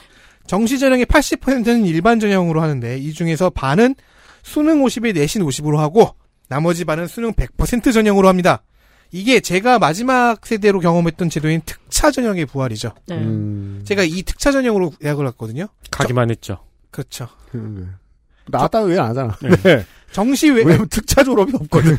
저 수능 볼 때 만점자가 너무 많이 나와서 이 마지막이었던 특차에 사람이 하나도 안 몰린 거 알아요? 아 예. 그래서 저 0.1대 1 뚫고 들어갔어요. 거기서 떨어진 사람들은 지금 다른 학교 졸업했을 거예요. 네. 아, 그래갖고 정시, 정시를 치르고 들어온 친구 봤더니 걔는 30대 1을 뚫고 들어왔더라고. 정시 외에 20%는 특별 전형입니다. 특별 전형의 반은 사회적 배려 계층이고 나머지 반은 특기자 전형이라고 합니다. 네. 뭔가 너무 단순화되어 있습니다. 그러니까 굳이 이렇게 이유가 있어서 복잡하게 만들어 놓은 걸. 그러니까요. 근데 그냥 그냥 10% 10%로 잘라버린 거잖아요. 음. 수능은 연 2회로 하고 높은 쪽 점수를 반영한다는 것은 김동연 후보와 같습니다. 그러네요. 그런데 민주화 운동 유공자 자녀 특별 전형 같은 건 사회적 합의가 없으므로 폐지한답니다. 갑자기 그 구맛이 튀어나옵니다. 이게 어 펜코에서 긁어온 건 다 반영한다는 점에서는 윤석열 후보하고 닮은 점이 많습니다. 네. 네. 학제 개편 얘기도 있습니다. 그 싸가지 없는 소리 안 하는 이준석이죠, 이쯤 되면. 예. 자, 현행은 만 6세에 시작해서 6334잖아요. 자, 또 이거 포메이션 어떻게 하나 봅시다. 국대 축구 맛. 자, 이것을 유치원을 정식으로 포함시켜요. 네. 그래서 만 3세에서 시작해 25524로 개편한답니다. 아, 독특한 포메이션입니다. 이러면 1년 일찍 사회 진출이 된다는 계산이 나오는데 아니 이걸 제가 계산을 해보면은 3살부터 시작합니다. 네. 유아학교 2년 5살이죠. 네. 초등학교 5년 10살이죠. 네, 제가 그렇게 계산해서 밑에 있어. 네, 중학교 5년 그럼 15살이죠. 그리고 진로 탐색 학교 혹은 직업 학교로 갑니다. 2년 그럼 17살이잖아요. 음. 이때부터 대학교 4년 또는 사회 지출로 나갑니다. 그래서 4년 아. 대학 과정을 하면은 만 21세가 돼요. 근데 이- 똑같은 계산을 했을 때 지금은 만또 22세잖아요. 청소년 노동. 네. 1년 빨라, 빨라지는 건데 음. 그걸 앞세워 말하지는 않고 있습니다. 사실 학제 개편을 통해서 사회 진출 시기가 빨라지는 게 저는 그렇게까지 문제인가 하는 생각이 있긴 합니다. 왜냐하면 영양 상태하고 문화 체험 상태가 너무 다르기 때문에 100년 전에 비해서 성인의 기준이 실제로는 좀 낮아지는 게 맞지 않을까 하는 생각도 하기는 해요. 그건 맞는데 저는 이거를 동일하게 지난번 대선에 나왔던 학제 개편 방향입니다. 음. 근데 그때도 제가 이 걱정을 했더라고요. 들어보니까 진로 탐색 또는 직업 학교 2년이잖아요. 그러니까 누군가는 진로 탐색을 하고 누군가는 직업 학교를 간다는 소리죠. 이때 양극화가 확 벌어지는 기간이라고 보입니다. 음, 가는 길에 따라 계급화, 카스트가 나뉠 수가 있죠. 네. 그리고 굉장히 진보 진영에서도 게으르게 뭐 이렇게 독일 형태로 가야 된다. 왜 독일이 이제 빨리 직업 학교를 결정을 하면 이렇게 가고 그런다 하잖아요. 근데 실제로 독일도 이 고등학교 졸업, 그러니까 뭐 마이스터거나 이렇게 졸업하고 난 다음에 점점점 이렇게 계급화되는 현상이 있으니까 대학 진학률이 획기적으로 자꾸 높아지거든요. 지금 전체 유럽이 그렇습니다. 조금만 들여다보면 이것들 이 방식이 신선하지 않아요. 예. 네. 그 저는 사실 초장기적으로는 대학 교육은 한 30세 이후에나 가능하도록 법을 개편하는 건 어떨까 하는 생각도 들어요. 이게 간판으로서의 역할을 떼놓으면 대학 갈일 거의 사라지고 있거든요. 교육부 폐지. 네? 국가교육위원회 교육부는. 조국이랑 뭘 했는데. 이거는 이제 김동연 후보와 동일한데 방관. 군대를 없애겠네요. 네. 자, 김동연 후보와 동일하게 교육부를 폐지하고 국가교육위원회를 만들긴 해요. 근데 네. 제가 여기서 한 가지 의문점이 드는데요. 자, 교육부를 없앤다고 하잖아요. 네. 근데 앞에서 돌봄 정책 일원화는 교육부 중심으로 하겠다고 공약했잖아요. 퀴즈! 그러니까 지금 그 돌봄 교실이 지자체로 계속 이관을 하는 문제 때문에 굉장히 큰 반대가 있잖아요. 그래서 이제 교육부 중심으로 하겠다는데 뭐 자기가 무슨 말을 하는지 모르겠는 것 같고 내가 지금 국민의당 안철수 후보의 공약집을 주말에 심심해서 봤거든요. 근데 끝까지 심심했어요. 그리고 아 그리고 그거 알았어요. 후보 본인이 너무 핸들링을 하고 있다. 음. 그러니까 주변에 어떤 전문가들이나 이렇게 해서 어, 오류를 잡아주거나 뭐 이렇게 질문을 던져서 이게 무슨 뜻 이거가 없었나 보다 생각이 원래 들어요. 약점은 혼자 다 할 때 나오죠. 그러니까 여기서 돌봄 정책 일원화를 교육부 중심으로 하겠다고 했는데 교육부를 폐지하겠다고 하는 건 이 안철수 후보 던전의 깊은 곳에서 나오는 함정이잖아요. 돌봄 정책 안 한다. 국가교육위원회를 어떻게 구성하느냐 이건 뭐 김동연 후보보다 더 복잡해요. 교사, 학부모, 학생, 관료, 전문가, 정치권이 다 들어옵니다. 임기는 얘기하지 않지만 역할은 똑같이 10년어치 교육 체계를 합의하는 겁니다. 네. 자, 그럼 교육부는 없애고 교육 지원처를 재편한대요. 교육 지원처? 지금도 교육 지원청이 있는데요. 어쨌든 권한이 많이 줄 거 아닙니까? 없어질 거 아닙니까? 그럼 대학과 연구 쪽 권한은 총리실에 줍니다. 도대체 이걸 왜 하는지 점점 의심이 드는데 재원 마련 방안을 보고 또 물음표가 떴습니다. 여기까지의 제도 개혁에는 직접적 예산 소요가 없다고 계산하고 있습니다. 아, 결론은 돌봄 정책 안 하는 거라니까. 그러면 기존의 교육부에 있는 공무원들을 그대로 갖다 쓰면 어차피 받던 월급을 그대로 받으니까 뭐 그런 뜻인가요? 그렇죠. 그럼 그게 그게 없앤 게? 아니잖아요. 그러면 예. 근데 뭐 권한을 이리저리 흩어놓는다니까. 코로나19로 인한 기초학력 미달 학생의 실력을 증진해야 되는 게 큰 걱정거리입니다. 안철수 후보의. 그렇죠. 아니, 네. 그거는 실제로 지금 제시, 그, 제기되고 있는 문제점이긴 물론 하죠. 그렇습니다. 그래서 이 실력을 증진하기 위해서는 일단 어 줄을 세웁니다. What? 초중고 모든 학생에게 학업 성취도 평가를 실시해서 줄을 세웁니다. 이거를 일제고사라고 하죠. 네. 줄을 아. 세운 뒤에는 어떻게 할까요? 사실 거기까지는 생각을 안 해봤나 봐요. 네. 음, 예산을 확대합니다. 가만 있어봐 거기 예산 확대. 아니 그렇게 해서 석차가 나오면 그것에 따라서 뭐 예산을- 추가적으로 예산을 줘. 추가적으로 뭐 학업 성취 기회를 준다든가 그런 게 아니고요? 네, 그러니까 실력 증진을 위한 예, 예산을 대폭 확대합니다. 그러니까 지금 정부가 하는 거는 시험 봐요. 예산을 확대해요. 그 다음 문장이 뭔지 아세요? 부모, 학교, 사회가 힘을 모읍니다. 예산도 모았는데. 그게 영답 안 나올 때는 저 오준 후보 불러오라 그러세요. 그럼 기본소득으로 나눠주면 되거든. 내가 여기서 유일한 부모인데 어, 힘을 모으기가 싫으네요. 어, 그리고 지역별 맞춤 교육을 실시한다고 합니다. 근데 지역별 맞춤 교육도 줄 세우기이기 때문에 조심해야죠. 그렇죠. 네. 그런 다음에 학력이 증진된 학생에게는 장학금, 지도한 교사에게는 인센티브를 부여합니다. 돈 모은 거 쓰긴 쓰네요. 배틀로얄이죠. 그니까요. 이게 와 정말 그 트렌디하지 않은 모든 곳에서 아주 우측으로 가버렸어요. 그러니까 여러분 꿀팁입니다. 안철수 후보가 당선된 뒤에 처음 치러지는 학업 성취 평가는 개판으로 보시는 것이 이득입니다. 그렇죠. 들으셨죠? 네. 근데 예산이 확대된 다음에 잘 보세요. 그니까요. 그러면 장학금을 받아요. 그때 가면 사람들이 다들 모여 힘을 모으고 있을 거예요. 그렇죠. 이 으 하면서 줄다리기가 하자면 아닙니다. 네.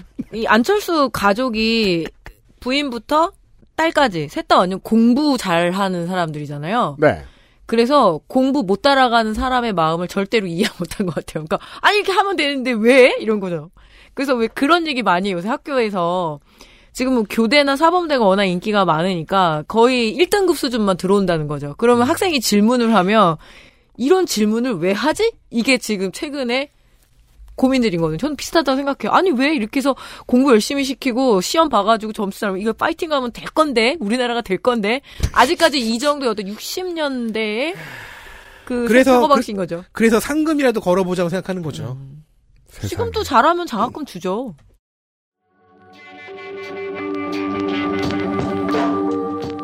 노인복지,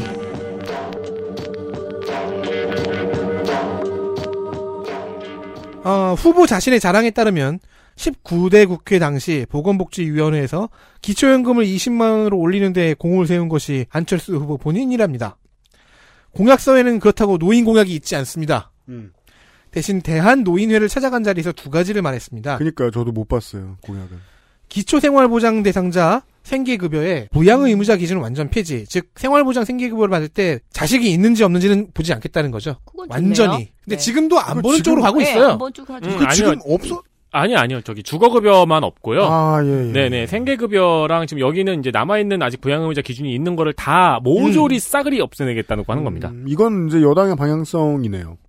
그리고 손주 돌봄 수당을 신설합니다. 보육의 돌봄 노동을 노인 세대들이 부담하는 경우가 있으니까 그럴 때 돈을 주겠다는 건데 음, 구체적인 방법은 모르겠습니다. 어 제가 그래서 여기다 그렇게 썼어요. 손주가 없으면 서럽네요. 그죠.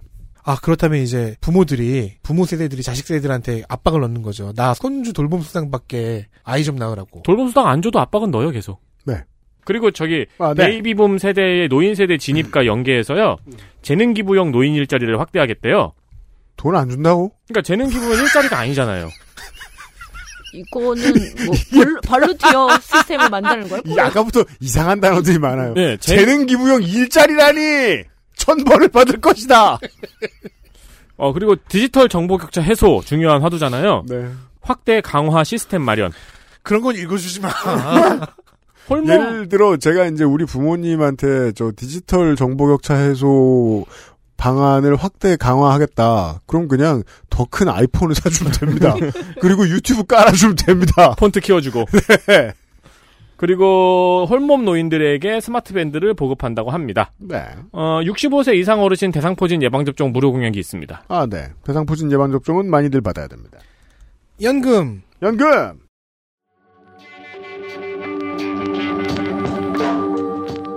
연금개혁,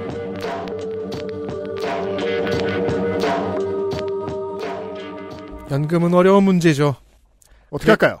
통합해버립니다. 빠밤. 국민연금 조국은 연금에 무슨 짓을 했는가? 이제 거기서 그만 나와. 다 너무 너무 못되게 굴잖아. 국민연금, 공무원연금, 군인연금, 사학연금 모두 다 합칩니다. 자, 이것은 이제 박근혜 정권 중반에 나왔던 그 보수 언론의 대대적인 공무원 혐오 마케팅이 녹아들어 있는 공약입니다. 그리고 그 이 연금 간 불평등 이런 거 어느 연금은 이미 고갈됐고 어느 연금은 고갈되어 가고 이런 모든 복잡한 문제들을 그냥 한 번에 끊어내기 위한 귀찮음이기도 하죠. 네. 어쨌든 다 합치면 특수 직역 간 불평등은 해소된다고 합니다.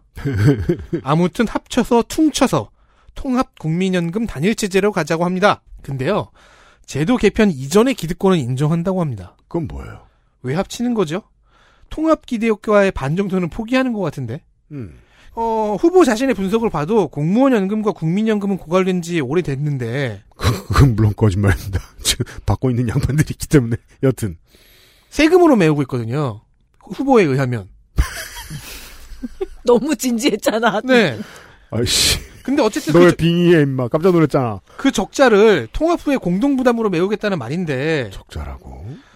아무튼 통합 이후 가입자에게만 동일한 연금 조건이 적용된다고 합니다. 그러니까 이전에 가입한 사람들은 통합해도 똑같은 돈 받는다는 얘기예요. 어? 저는 왜 가입점 상관없이 모두에게 동일하게 적용한다고 읽었죠? 반대예요. 어, 그래요? 네. 음. 그거 공약서랑 공보에 되게 이상하게 써놨어요. 음. 되게 열심히 찾았거든요. 이렇게 읽혀요. 알겠습니다. 그래서 알겠습니다. 그렇게 이상하게 써놓은 바탕에 깔려 있는 거는 유권자들 이거 이해 못 한다는 심리가 살짝 읽히는 느낌이에요. 그런가요? 저는 본인들도 이해 못해서 그렇게 쓰지 않았나 싶기도 했고. 그, 아, 그런 경우도 있군요. 예. 여튼 그 연금을 개혁한다고 하는데 비전은 전혀 안 보입니다. 그 1차 토론회 때도 국민연금 개혁할 거냐, 모두 약속하자, 이거를 굉장히 토론회에서 자기를 주목시키려고 애썼잖아요. 왜냐면은 지금 연금 개혁 얘기를 소리 높여 하는 쪽은 문재인 정부가 연금 개혁을 포기하고 폭탄 돌리기를 했다고 보거든요. 약간 맞는 얘기이기도 하지만 어쨌든 그걸 집중 부각시켜서 나는 해내겠다라는 걸 부각시켜요. 강조하고. 굳이 편들 필요는 없습니다만 고갈이라고 학자들이 예상하는 시기를 생각해 보죠. 그러면 제가 2010년대 말 정권이라도 다음 정권더러 연구하라고 할 것 같은데요. 예측 모델이 불충분하니까요. 그런데 연구 결과가 그냥 전체 통합이면은 조금 기문 세죠. 어쨌든 이 개혁을 추진하기 위해 범국민 공적연금 개혁 추진 회의를 구성해서 설계 논의 과정을 투명하게 공개하겠다고 합니다. 음. 근데 설계는 이미 나왔잖아요. 다 합치는 걸로.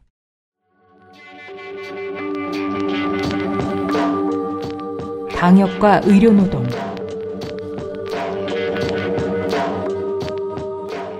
기존의 방역을 정치 방역이라고 규정하고 과학 방역을 하겠다. 우파 트렌드와 같습니다. 그렇습니다. 정치 혐오가 참 못되게 쓰이는 현장이죠. 방역을 결정하는 건 정치밖에 없습니다. 과학만 결정해도 죽는 사람들이 나오고요. 뭐 돈으로만 결정해도 다 죽을 거고요. 정치가 결정해야 됩니다. 일단 병상이 모자란 것이 고질적 문제인 건 맞으니까. 현재는 30% 정도 차 있습니다. 아 이게 일일이 참네. 아무튼 이동형 야전병원을 활용합니다. 판데믹인데 대형 전시시설, 이동영 씨가 있다면 제가 이해하겠습니다. 그나마 이해하겠습니다.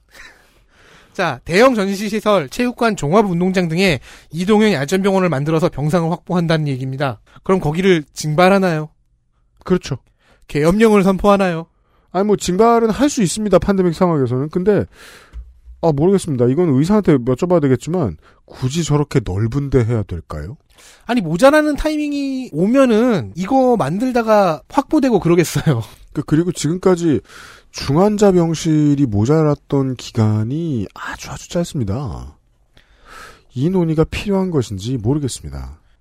또한 4차 의료기관을 신설하는데 중앙감염병 전문병원입니다. 이 중앙병원이 권역별 감염병 전문병원과 의- 지방의료원에 연결되는 체계를 만들 것이라고 합니다. 일부 의료 전문 매체에서 4차 의료기관에 대한 이야기를 하는 걸 봤는데 저도 아직 뭐 깊이 이해하진 못했습니다. 저도요. 이데 이 중앙 감염병 전문병원 공약을 제가 지역별 공약들을 봤거든요. 다 설치해요. 모든 네, 다 예, 설치해요. 예, 전국 모든 고향마다 하나씩. 예. 백신 부작용은 100% 정부가 책임지겠다고 하는데요. 지금은 아닌가 싶어요. 근데 이거는 현재 부작용 인정세가 너무 적다고 하는 안티백서적 시각을 반영 혹은 달래는 용도로 보입니다. 그러니까 이게 그렇습니다. 무슨 말이냐면요. 부작용 인과 관계 증명 책임을 정부가 하라고 큰 소리를 내고 있는 겁니다. 그러니까 이거는 내가 지금- 하겠다. 아니요, 이거는 인과관계가 있다는 것을 정부가 찾아서 인과관계가 인정이 되면 지금 보상을 해주고 있잖아요. 네. 근데 앞으로는 정부가 인과관계가 없다는 것을 증명해라. 네, 여기서도 네거티브죠. 라는 의도입니다. 그래서 그렇습니다. 없는 걸 못 찾으면 정부 책임으로 하겠다. 그렇습니다. 근데 사실 부재 증명이 제일 힘든 건데. 이게 좀 착잡합니다. 제가 제일 궁금했던 건 이거예요. 백신 접종이 어려운 사람들을 위해서 백신 패스 대신에 PCR로 대체를 하겠다고 하거든요. 그게 아 저도 그거 봤는데 이해가 안 갔어요. 이게 지금 하고 있잖아요. 넌 왜 이해가 안 가냐? 넌 지금 백신 하고 있- 맞았으니까. 아니, 지금 하고 있는 거니까. 그리고 사실 백신 그리고 패스에서 백신과 그 PCR 앞으로 안할 것인데. 그리고 그두 가지가 사실은 의학적으로 동일한 건 아니잖아요. 그러니까 너무 자주 얘기하나? 이런 얘기 지금 오늘 들은 얘기, 지난주에 들은 얘기, 한 달 전에 들은 얘기 이런 거 얘기하면요. 본인 취임하면 엔데믹이라고요. 그러니까요. 아 참. 약간 그때 설날 기사 읽기 몰이 같습니다. 공약 읽기 놀이. 코로나19 특별 회계를 만들어서 자영업자에게 피해를 보상해줘야 되니까 네. 어, 부가가치세 10%, 개별 서비스의 10% 합쳐서 매년 7조 원을 확보합니다. 여기에 정부 지출을 줄여서 매년 10조 원을 추가하고요. 네. 이 정도나 돼. 정부 인력을 구조 조정해서 매년 3조 원을 또 추가합니다. 근데 이 구조 조정이 자연적 구조 조정이라고 써 있더라고요. 그래가지고 정부 인력이 자연사하길 기다리는 건지. 배틀로얄. 그게 아니고 정년 퇴임하면은 후임 안 뽑는 거예요. 음. 신입을. 아니, 지금 10명이 정년 퇴임하면은 한 5명 뽑고 그런다는 얘기예요. 공당의 대표가 새벽 시간에 동사무소 한 번만쯤 가보십시오. 야, 아니 방역을 제대로 하겠다라고 이야기할 정치인이면 공무원을 줄인다는 말을 아 참. 그리고 조세 쪽에서도 정비를 해서 매년 5조 원을 추가합니다. 그럼 뭐 이거는 다 끌어다 매면 뭐 구할 수 있는 돈이라 합시다. 코로나19에 대항하는 한시적 복권도 발행해서 매년 1조 원을 또 추가합니다. 코로나 로또? 코로나 엑스트라. 이렇게 매년 26조 원이 만들어집니다. 네, 이걸로 자영업자 피해 보상을 할 것이라고 합니다. 알겠습니다. 그 전에 자영업자들 죽을 수도 있겠네요. 근데 그 돈이 잘 들어보면은 세금 걷고 정부 인력 자르고 복권 팔아서 가져온다는 얘기잖아요. 음. 긴축 재정하고요. 자, 조세 쪽에서 5조 원 맞는다고 했잖아요. 연간. 네. 어떻게 하나 봤더니 민관합동 조세특례 평가위원회라는 걸 구성해요. 예? 민관 합동으로 조세 특례가 있는지 합당한지 평가하는 위원회예요. 아 세금을 더 걷어도 될 곳엔 더 걷는 방법을 강구하는 곳. 불필요한 조세 특례가 있는지, 개별 세법상 조세 감면 같은 것은 있는지, 뭐 이런 것들을 심사해서 제대로 더 받아내겠다는 것 같습니다. 큰일 났네요. 종부세 더 거치겠네요. 이것만 낸다고? 이러면서 여기까- 말을 바꿉니다. 그리고 함정이 하나 더 있습니다. 네. 피해 보상에 제한이 있어요. 어, 어떻게요? 영업 제한으로 인해 손실이 난 자영업자만이 대상입니다. 음. 그래서- 지금도 대충 뭐 네. 숙박업, 여행업, 공연, 전시업 등 손실보상법에서 제외되는 업종은 대상이 아닙니다. 에? 숙박 여행업이 왜 대상이 아니에요? 지금 손실보상법이 없다는 이유로. 공연장이 왜? 어? 뭐 그렇습니다. 네. 지역고용학과 연결되는 부분으로는 뭐 아까 공공의료기관 추가 설립한다고는 얘기들이 계속 나왔잖아요. 네. 여기에서 근무하는 지역 상주 의료진의 처우를 획기적으로 개선하겠다고 합니다. 아이고 알았어요. 획기적. 우리가 진짜 너무 선의가 대단한 게, 야, 이거 진짜 몇 조각이 안 나오거든요. 이거 지금 저 국민의당 캠프 공약? 이걸 이렇게 늘려서 얘기해 주는 것도 제주다. 그 법적으로 그거 정해놨으면 좋겠다. 대폭 80%, 획기적 100% 이런 거 있잖아요. 맞아요. 소폭 20% 이거 정해놓고 공약에 대폭 확대라고 썼으면 100%가 이상이어야 되는 거야. 이게 부사 형용사 룰 없으니까 막 갖다 쓰는 게 원래 정치긴 한데. 네.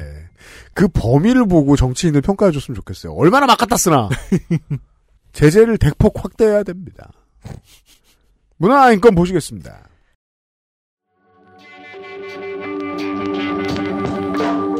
기호 4번 국민의당 안철수 문화와 인권 공약 문화와 정책과 인권 정책은 공약서에서는 거의 찾아볼 수 없고요. 제가 죄송합니다. 보시겠습니다라고 말했습니다. 못 보십니다. 언론과의 대화에서 찾아야 됩니다. 주로 정무, 경제, R&D에 집중한 탓이고요. 그리고 최근에 자신감이 붙어가지고 저 미사일 얘기 좀 많이 하는데 그게 전부입니다. 근데 그런 걸 감안해도 인권 분야는 너무 약합니다. 인권을 탄압합니다.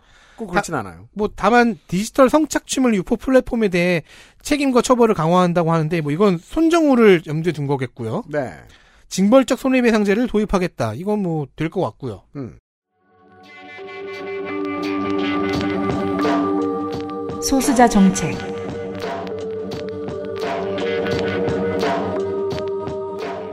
안철수 후보 자신은 작년 서울시장 재보선 때 성소수자를 거부할 권리 따위의 소리를 내뱉는 바람에 인권위의 지적을 받은 적이 있어요. 음. 소수자 인식이 모자라다는 지적들이었죠. 네. 그걸 의식해서인지 윤석열 후보의 여성가족부 폐지 공약에 대해서는 그런 갈라치기 전술에 휘말리지 않겠다는 스탠스를 보였습니다. 이게 무슨 뜻일까? 어, 무슨 말을 해도 어느 편으로 규정 지어지니까 아예 답변을 안 하겠다는 얘긴데요. 이 결론이 제일 중요합니다. 그냥 할 말 없어서 안 하는 것 같기도 합니다. 스탠스를 안 정하겠다. 네. 라는 스탠스. 나 없다. 도망가 함정이야. 입니다. 어, 군인권센터가 군 장병의 인권 정책에 대한 질문서를 보낸 적이 있는데 음. 여기에 대해서는 무응답의 왕인 윤석열과 함께 응답을 내놓지 않았습니다. 무응왕. 도망가 함정이야. 네. 다만 공약서에는 관련 공약이 있어요. 음. 성범죄를 포함해 군 내의 범죄를 제대로 처리하지 않고 있는 평시 군사법원을 아예 폐지하겠다. 음, 이건 굉장히 진보. 아주 네. 좋습니다. 하지만 동성애 자체를 처벌하는 군형법 92조 2에 대한 말은 없습니다. 근데 이제 또 내일 모레 들으시겠습니다만 사실 제 인상은 거의 모든 안철수 캠프의 공약은 국민의힘 윤석열 캠프와 비교했을 때 어, 좀더 멀쩡한 보수에 가깝다는 점은 있기는 있습니다. 그래서 단일화할 수 있었어요. 군 관련 공약을 봐도 그랬었습니다. 예술과 컨텐츠 산업.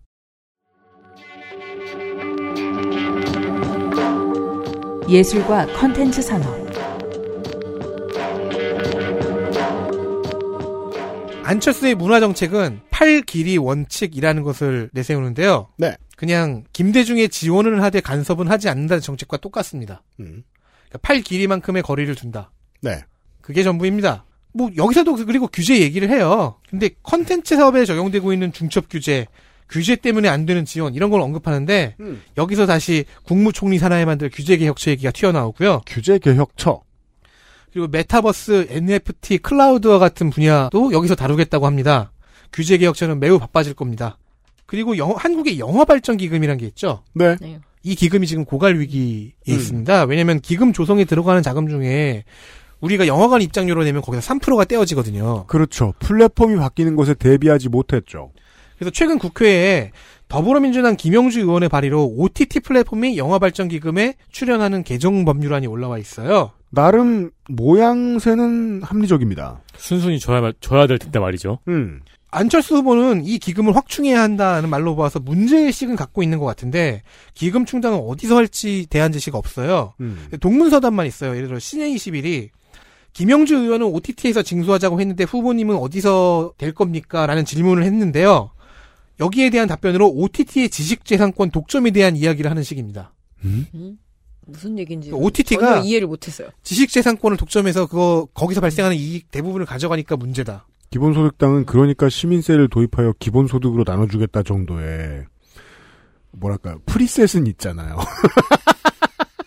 이건 뭐그 답변을 요약하면은 권리와 수익이 플랫폼에 불과한 OTT에게 집중이 되니까 그걸 기획사와 제작사 쪽으로 더 많이 배분시키고 수익이 영화 산업에 재투자될 수 있게 입법을 한다는 답변이었는데 영양가가 최소화되어 있죠. 그리고 그리고 질문은 영화 발전 기금을 어떻게 채울까였어요. 관심 없네요. 그리고 네. 이 답변 자체의 내용도 좀 약간 좀 제가 꺼림칙한데 음. 안철수 후보가 제작사 중심의 수익 배분으로 시장 구조를 잡자고 얘기하고 있잖아요. 네. 이건 음악에서 스트리밍 서비스 관련해서도 불거졌던 문제고 아직 해결이 안 되어 있습니다. 그죠. 항상 문제되는 부분이 이거 아니에요? 제작사가 많이 맞습니다. 가져가는? 네. 후보가 와차를 방문한 적이 있는데요. 여기서 컨텐츠 수출 보증 사업이라는 공약을 말했습니다. 음. 해외 시장 개척을 목적으로 제작되는 콘텐츠에는 현지 마케팅, 판로 개척, 제작 과정 모두를 지원하겠다는 건데 네. 글쎄요. 보는 시각 여하에 따라서는 이미 해외 시장의 개척은 끝나지 않았나요? 해외 시장 개척을 목적으로 제작되는지 아닌지가 구분하는 게 무의미한 시대잖아요, 지금은. 그렇기도 하고요. 아니 외국 사람들도 티빙 결제하고 와차 결제해서 봐요. 우리나라 거 드라마 보고 싶을 때. 그리고 그런 수출입이 뭔 의미요? 그런 문화식민주의적인 시각에서 보더라도 개척은 끝났고 이제는 개척지 장기화의 단계라고 해석이 되고 있거든요. 이거 어떻게 해석하겠다는 거예요? 아니 음악을 스포티파이에서 듣다니 수출했군. 그런 마인드인 거 아니에요? 플로에서 듣다니 수입했군. 근데 그것을 그것을 수출이라고 보더라도 이미 스포티파이에 올리는 것은 한국에서 올리는 것은 너무너무 쉽다. 그 그러면 지금 이대로만 해석하면 모든 콘텐츠에 지원을 해야 돼요. 음. 다 해외 시장 개척이니까. 이 컨텐츠를 빼고 여기에 딸기를 넣으면 딱 맞아요. 지금 농식품부나 해외 시장 개척을 목적으로 만드는 딸기는 현재 마켓, 현지 마케팅과 판로 네. 개척과 제작 과정 모두를 지원한다. 그래서 뭐 어울린다. 지금 국가에서 하고 있거든요. 우리나라인데 K 딸기라서 K 베리라 그래서 이 동남아시아 지역에 딸기가 KBL? K 베리, K 베리. 캐리. 그러면은 이제 동남아에서 딸기가 워낙 인기가 많으니까 근데 이 농가 수준이나 농업법인 수준에서 수출을 개척하기가 어렵잖아요. 그럼 그럴 때 뭐 항공에 대한 어떤 지원이라던가 뭐 하다못해 이 설명하는 브로셔 지원이라 이거를 하고 있거든요. 그죠. 근데 이거는 지금 어 한국이 워낙 농수축산업이 위축이 돼 있으니까 뭔가 활로를 하나 찾아야 돼서 수출 해외 수출을 그죠. 하려고 하는 수준에 맞는 두 공약이에요. 가지 전제가 필요하죠. 네. 활로가 필요한 위기의 산업이고 실물이어야죠. 네. 둘 다 아니면 삽질입니다. 그래서 설사 그 두 가지가 맞다고 해도 지금 다시 말했듯이 이미 개척은 됐어요. 이상하네요. 네. 부동산 갈까요?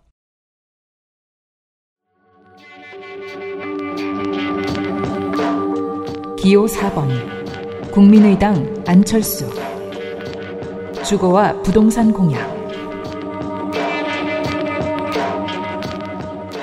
자가 보유율을 80%로 올리는 게 주된 정책 목표입니다. 일단 대부분의 후보처럼 공급 확대가 제일 먼저 나오고 그게 전부입니다. 5년 동안 250만 호를 공급할 것인데 아 정책 트렌드를 반영하여 토지 임대부 주택 얘기를 넣습니다. 50만 호는 청년에게 우선 공급합니다. 청년 캠퍼스라는 초고층 주상 복합형 개발 정책도 있습니다. 초고층 주상 복합을 만들어서 사는 사람들은 청년으로 채운다? 중요한 건 초고층에 있는 것 같습니다. 그래요. 자, 서울을 비롯한 지역별 대도시가 있잖아요. 용적률을 엄청나게 상향해줘서 일명 공중도시를 만듭니다. 그 공중도시에 심지어 일본의 사례를 들고 우리가 얼마 전에 보였던 그 용적률이 2000%까지. 아 진짜? 네. 일본은 그렇게 있으니까 우리도 하겠다. 그러면 아, 서울에서 이 용적률 100층짜리 청년들만 모여서 사는 그런 건물을 하나 볼 수가 있는 거예요. 저층과 지하는 구글 캠퍼스형 창업 공간으로 쓰고 고층을 청년용 거주 공간으로 쓰는 겁니다. 이러면 저층에 꾸려진 공간을 지역민이 문화예술용이나 생활체육용으로 쓸 수도 있다고 합니다. 네, 안 열어본 뚜껑이니까요. 재건축, 재개발, 리모델링은 적극 추진합니다. 그거 하나 짓는데요? 아니요. 이거 외에. 아, 모든 건설. 음. 모든 민영 건설. 싹 다 고쳐지어서 건설 경기 만세의 냄새가 좀 납니다. 그러네요. 그러기 위해서는 민관 협력 모델, 민간 재건축 모델, 공공 임대주택 건설 모델을 셋 다 사용합니다. 이러면 대장동 못 가죠. 도심 아파트의 리모델링에는 인허가 절차도 간소화해주고요. 이게 어떤 청취자 여러분들은 안철수가 언제 저렇게 혹은 안철수가 오, 오, 원래 저랬나? 저는 맞는 질문은 전자라고 봅니다. 원래 이렇진 않았던 것 같네요. 자, 초과 이익 환수제를 적용받는 경우에는 민간 자본이 안 올 수도 있잖아요. 음. 그래서 용적률을 상향 조정해 줍니다. 2000%? 초과 이익 환수제가 적용되지 않는 경우도 있잖아요. 그러면 용적률을 올려주는 대신 임대주택 비율을 늘리게 합니다. 결국 용적, 약해요. 결국 용적률은 여기저기서 다 올라갑니다. 그러게요. 다 커집니다. 임대차 3법을 개정해서 계약 갱신 연장을 한 숫자만큼 임대인에게 세제 혜택을 줍니다. 야, 세수 줄어듭니다. 이럴 필요가 있나 싶습니다. 음. 자, 그리고 소득이 적은 사람들이 종부세를 내야 하는 경우? 가 있대요? 집을 팔거나 상속 증여를 할 때 낼 수 있게 이연 제도를 신설합니다. 보수지가 자꾸 써내는 소설을 읽고 낸 공약입니다. 그 누구는 속았는데 그 중에는 당직자도 있다는 거 아니에요. 막 눈물 흘리고 막. 이 이연 제도에 하나 더 추가할 게 뭐냐면 상속이나 매매를 해서 그때 낼 수 있도록 하겠다는 공약인 거죠. 네, 그런 의미입니다. 예, 예. 음. 안 내고 있다가 팔거나 물려줄 때. 합법적으로 세금을 피해 다닐 수 있게 해준다는 그렇죠. 그 시간을 벌게 해주는 거잖아요. 예. 거예요. 그러면 누구라도 안 내고 버틴기죠. 그렇죠. 세금을 미리 내는 사람이 어디 있어요? 다 늦게 내려고 하죠. 그렇잖아요. 그냥 두면 올라가겠지? 나중에 실컷 올려먹고 팔 때 내야지? 정도 얘기하겠죠. 어. 다음. 투기역제. 투기역제!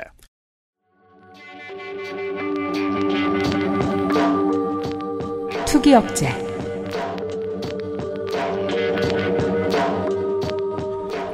그런 거는 많이 보이지 않습니다. 아까 앞에 계속 투기하도록 했습니다. 네, 투기 역지책은 별로 투기 없고요. 활성화! 아, 다만 외국인 투기세를 신설한다는 공약이 보입니다. 자, 못된 거 다 하죠. 중국인이라고 명시를 하는 게. 아, 실제로 그렇게 했어요. 아, 그래요? 1위가 중국인, 2위가 미국인. 아, 근데 미국인 얘기는 안 하더라고요. 예. 음. 외국인이 부동산을 취득하고 거주를 하지 않으면 취득가액의 15%를 부과하고 재산세율은 4% 올려서 때려버립니다. 음. 외국인 부동산 취득 데이터를 구축해서 외국인이 부동산 시장을 교란하지 않는지 파악하고 강력히 대응합니다. 교란하고 있다는 심증도 없는 거예요. 증거가 없는 거예요, 지금. 그리고 진짜 큰 손이면요. 굳이 외국인이 올까요? 저 같으면 한국인을 고용하겠는데요. 그렇죠. 법인을 차려서. 그러니까 중국 부동산 자본 음모론을 한건 믿은 흔적인데 이런 외국인 혐오 맛의 공약이 지난 총선 때도 있었죠. 네, 그때도 좀 우클릭을 했습니다.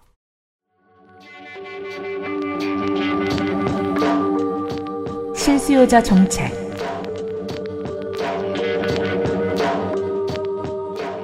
부동산세 전면 개혁. 아, 그래요? 어떻게 한대요? 실거주 목적으로 생애 최초 주택을 구입하는 사람에게는 취득세를 100% 감면합니다. 좋은 일이네요. 거래세를 완화할 건데 이러면 투기도 쉬워지죠. 아, 그렇네요. 실 거주하는 1주택자의 재산세를 감경합니다. 이것도 우파 정책의 트렌드죠. 사실 이게 이제 누가 말하느냐에 따라 메시지가 좀 달라지는 게 1주택자의 경우 재산세가 과하지 않게 하겠습니다. 정도로 여당이나 진보정당이 얘기한다. 그럼 그냥 두겠다는 소리입니다. 근데 여기서는 지금 감경한다고 하죠. 진짜 깎아줍니다. 그 싼 걸. 그래도 다주택자에게는 누진 과세를 강화한다고 합니다. 눈치는 좀 있, 습니다 자, 자가 보유율을 올려야 되잖아요. 네. 집을 살 수 있게 대출을 싼 값에 해줘야 됩니다. 아이쿠. 무주택 실소유자들, 즉 청년, 최초 주택 구입자, 장기 무주택자 이런 사람들에게 기준금리 수준의 45년짜리 주택담보대출 상품을 제공합니다. 45년이요? 그러면 초장기 상품. 서른 살에 샀다 하면은 일흔 다섯에 이제 그 만기. 예, 만기.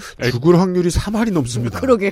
LTV 80%까지네요. 그러니까 예, 시세가의 80%까지 대출을 받을 수 있고 15년 거치에 30년 상환. 전세 사는 청년들에게는 원금 분할 상환 의무도 폐지하고요. 부동산 청약에 연령대별 쿼터제를 도입한다고 하는데 음, 이게 다 무슨 소용인가 싶습니다. 그러게요. 부동산 청약에 같이 들이받는 부모 세대는 사실 다주택자의 가능성이 매우 높은데, 음. 자, 전체적으로 투기를 억제할 생각이 있는지는 알 수 없습니다. 장려할 생각이 있다는 건 분명히 알겠습니다. XSFM입니다.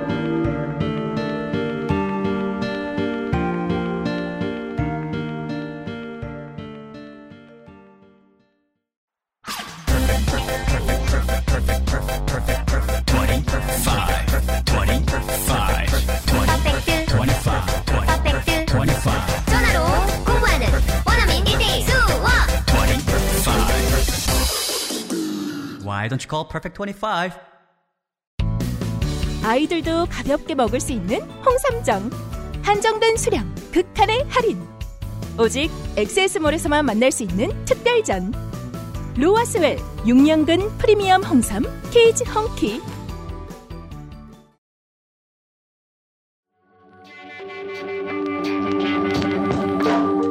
기호 4번 국민의당 안철수 외교, 국방, 안보 공약 외교 국방 안보 최대한 많은 병력을 최대한 강하게 유지해야 한다는 게 법칙인데 그렇다고 너무 많으면 사회가 못 버티거나 병영 사회로 변질되지요. 그래서 두 가지 기조를 안철수 후보가 가져갑니다. 하나는 준모병제 도입. 준모병제. 궁극적인 목표가 모병제이긴 한데 그 중간 단계로 준모병제를 찍습니다. 의외로 모병제를 주장합니다. 징병하는 병사의 숫자는 반인 15, 15만 명으로 줄이고. 아닌데, 15명이면. 아유, 깜짝이야. 아우, 아우, 우린 아우. 망했죠. 괴멸이죠. 우리가 바티칸이야? 그 반, 나머지 반 중에서 반인 7만 5천 명가량은 모병한 전문 부사관으로 충당합니다. 그럼 병력 수는 25% 정도 주는데 또 그만큼 전문화된 부사관으로 전환되니까 뭐 실제 전투력 자체는 더 커진다 뭐 이런 계산입니다. 친애하는 부사관 청취자 여러분, 너네들 사병 없이 뭘 할 수 있습니까? 아무 기능도 없는 분들이 다수 아닙니까? 참고로 사병은 10년 전에 폐지된 명칭입니다. 알았어요. 용사. 아니, 아니, 뭐든 간에. 병, 오- 오- 병, 오병. 병. 네. 병사, 사병 병. 다음에 오병. 그리고 이러면 병력이 줄어들고 전문화된 병력 위주로 짜여지면요. 육군 위주에서 해군, 공군, 특히 공군 위주의 군으로 체질 변화가 이루어집니다. 음. 안철수 후보는 군의 주력을 공군으로 봅니다. 그렇더군요. 그래서 선택과 집중도 공군으로 갑니다. 현재 우리가 전투기를 한 410대 정도 가지고 있어요. 20% 정도의 F4와 F5가 최대 수명인 25년을 넘겨 40년 가까이 되어가는 노후 전투기입니다. 이걸 도태시키고 신형으로 채워 넣어야 합니다. 어, 일단 국방부가 그걸 하고 있다는 사실은 넘어가고 안철수 후보가 원하는 걸 보죠. KF-21과 다목적 경 전투기인 FA-50 그리고 스텔스기인 F-35A를 추가 배치합니다. 그러니까 국방부가 지금 배치하려고 준비하고 있는 것에 그걸 받고 더, 그거 받고 또 더입니다. 왠지 해군 출신의 후보를 믿고 있었을 해군과 군의 핵심 자리에서 내려와야 할 육군의 분노가 여기까지 느껴집니다. 네, 뭐 그 정도의 개혁은 문재인 정부에서도 이미 진행이 좀 됐고요. 와, 우주 미사일 사령부 창설되네요? 우미사. 네. 근데 그거 앞에다가 밀진 않고 있어요. 평양냉면집 이름 같네. 공군이 우선이에요. 와, space missile. 그리고 사실 미국과 러시아 같은 곳의 예를 봐도 우주군 사령부 같은 걸 만들잖아요. 네. 그럼 공군에서 이어져요. 음, 그렇겠죠. 음. 멋있잖아요. 문외한인 청취자 대다수를 위해 역시 문외한인 제가 앞에 전투기 얘기를 그냥 살짝 설명을 해보면요. 주력으로 쓸 스텔스 전투기, 서브로 쓸 반 정도 스텔스 되는 전투기, 다목적으로 쓸 작은 전투기를 다 늘리자는 얘기입니다. 네. 다 최첨단에 속하는 전투기고요. 음. 한반도 제공권을 완벽하게 틀어주겠다는 야망이죠. 그런 주장을 하더군요. 이상이 첫 번째 기조였고요. 준모병제를 하면서 전투기를 막 사자. 음. 흠. 막 만들자. 두 번째 기조는 무엇인가? 이스라엘식 탈피오트 병영입니다. 이렇게 말하면 되게 있어 보이잖아요. 줄이면 탈영. 이스라엘식 탈영. 실제는 과학기술 전문 장교를 양성하는 제도입니다. 네. 한국에는 과학기술 전문 사관이라는 제도로 존재합니다. 음. 즉 이미 있어요. 아, 예. 이젠 놀라지 않습니다. 탈피오트는 산성, 성체, 요새를 뜻하는 히브리어 단어인데 선별된 최고를 의미하기도 합니다. 네. 그러니까 전문 분야에 대해서 빡세고 또 빡센 교육과 더 빡센 훈련을 받아서 엄청 전문화된 군 인력이 되는 거예요. 알았어요.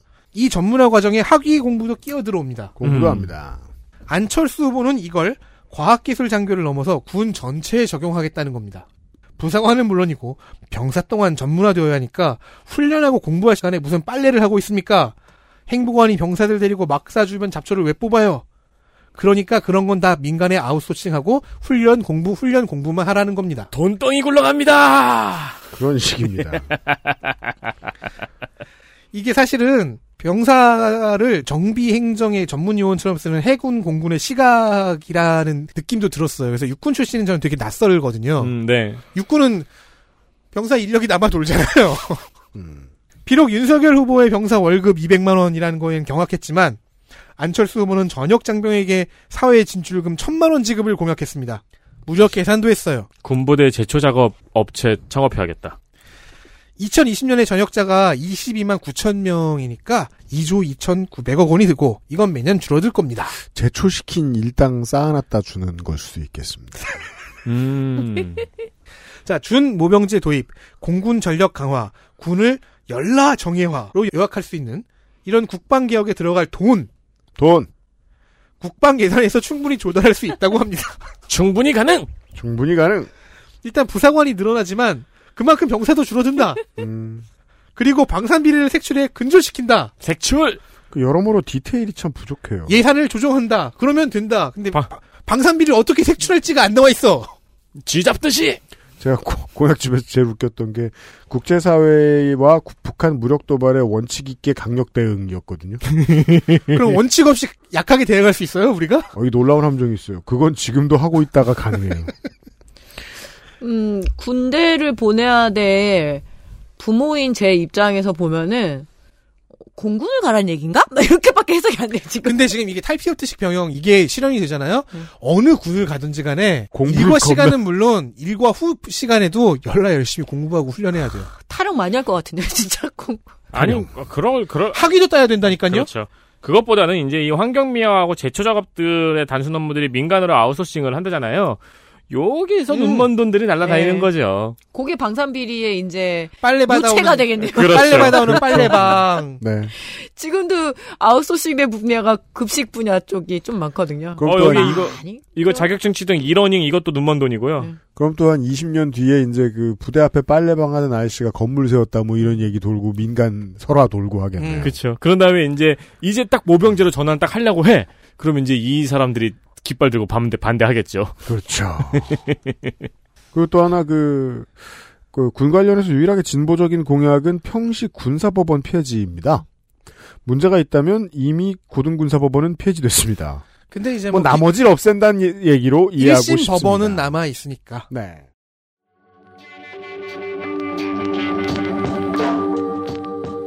국방 준 모병제 도입에 발맞춰서 국방부 장관을 민간인으로 임명합니다. 이게 의외로 이제 군인을 직접 제대시켜서 국방장관에 앉힌 건 참여 정부죠, 최초에는. 그리고 그것도 개혁이었어요. 네, 왜냐하면 낮은 지지율, 권력을 완전히 잃은 지 얼마 안 된 군대 분위기, 그리고 관련된 리스크 같은 걸 생각하고 아마 종합적으로 당시에 내린 결정이었겠지만, 지금 와서 돌아보면 적당히 쓰고 나면 후대에는 버리는 게 마땅한 카드였는데, 이걸 못 버렸어요, 습관을. 왜냐면은 문민 정부가 들어선 이후 문- 군은 문민 통제 원칙이잖아요. 네. 따라서 국방부 장관은 민간인이어야 되는 게 맞습니다. 음. 하지만 검찰이 법무부 장관의 수사 지휘에 이렇게 불편함을 표하듯이 군도 그런 불편함을 은근히 표하고 있다고 합니다. 와 그러면은 그 다음 대통령 후보는 국방부 장관 지휘권 박탈 막 이런 거. 그렇죠. 그리고 안철수 후보는 군인 출신을 임명하는 관행 때문에 군과 정치가 유착되었다고 봅니다. 유착되었는데 쿠데타가 없었다니 어, 그러게요. 정말 놀랍습니다. 다음번 국민의, 국민의힘 대선 후보는 저 육군 참모총장이 출마해가지고 하나회 부활, 문민통치 폐지, 그 어퍼컷하고 막 집총 갖게 하고. 국장과 실장급 또한 군인 출신을 임명하려면 전역 3년이 지나야 하게 하겠다고 하니까 뭐 문민 통제를 강화하겠다는 얘기긴 한데 네.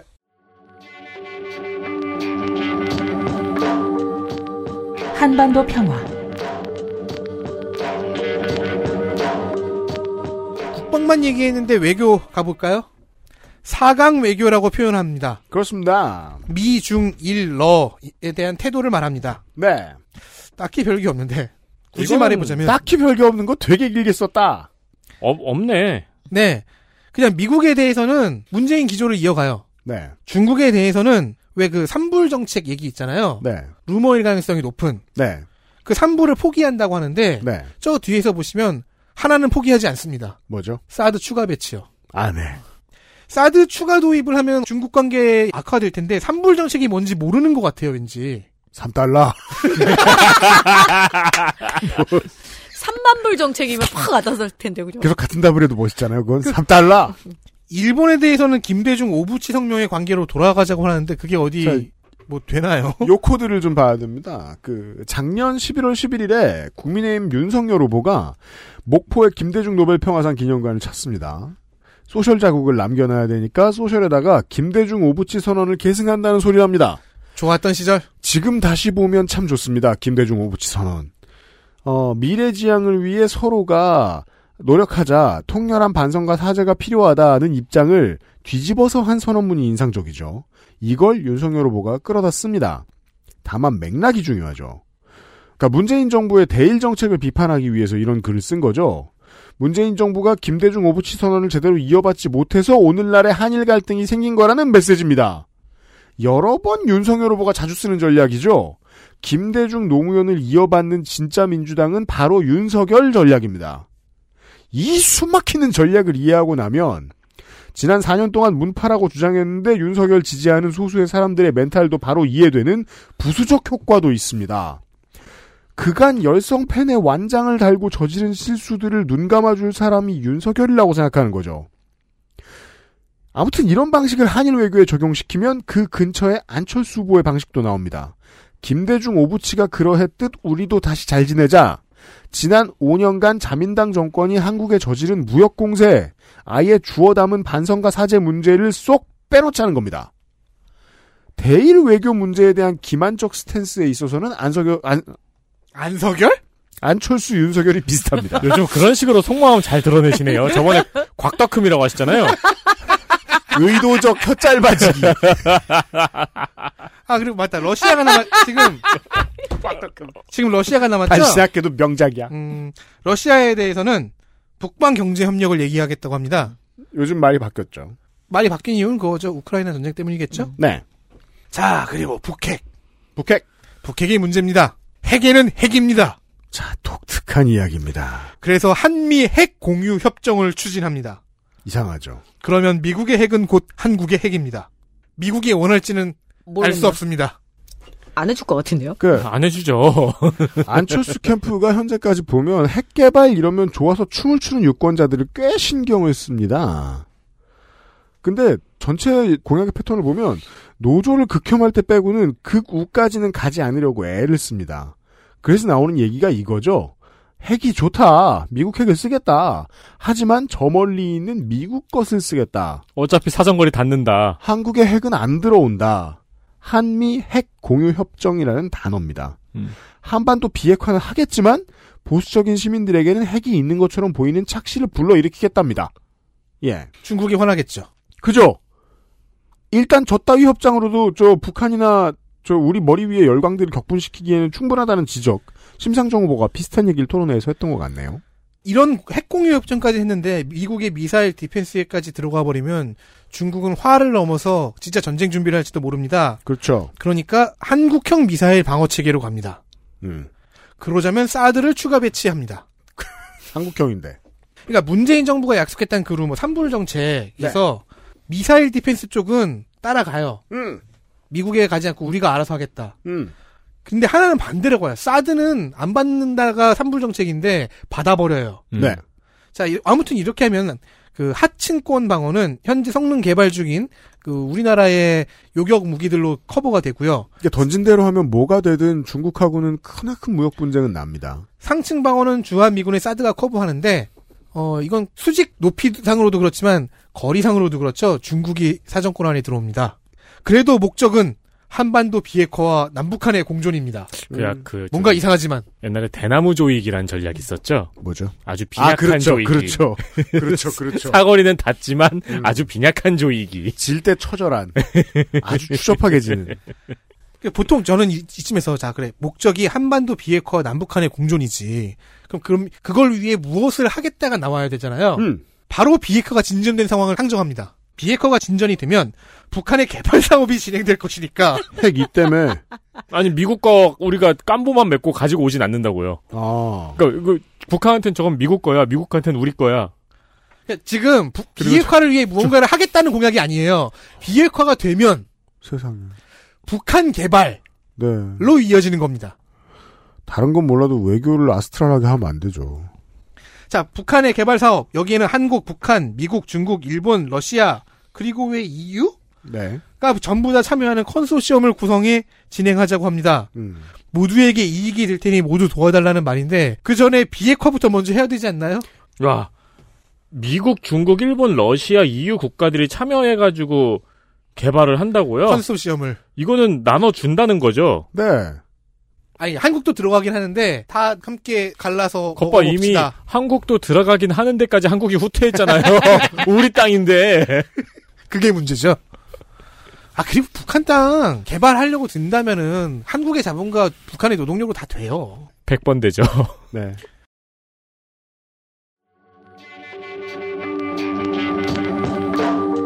기호 4번 국민의당 안철수 환경공약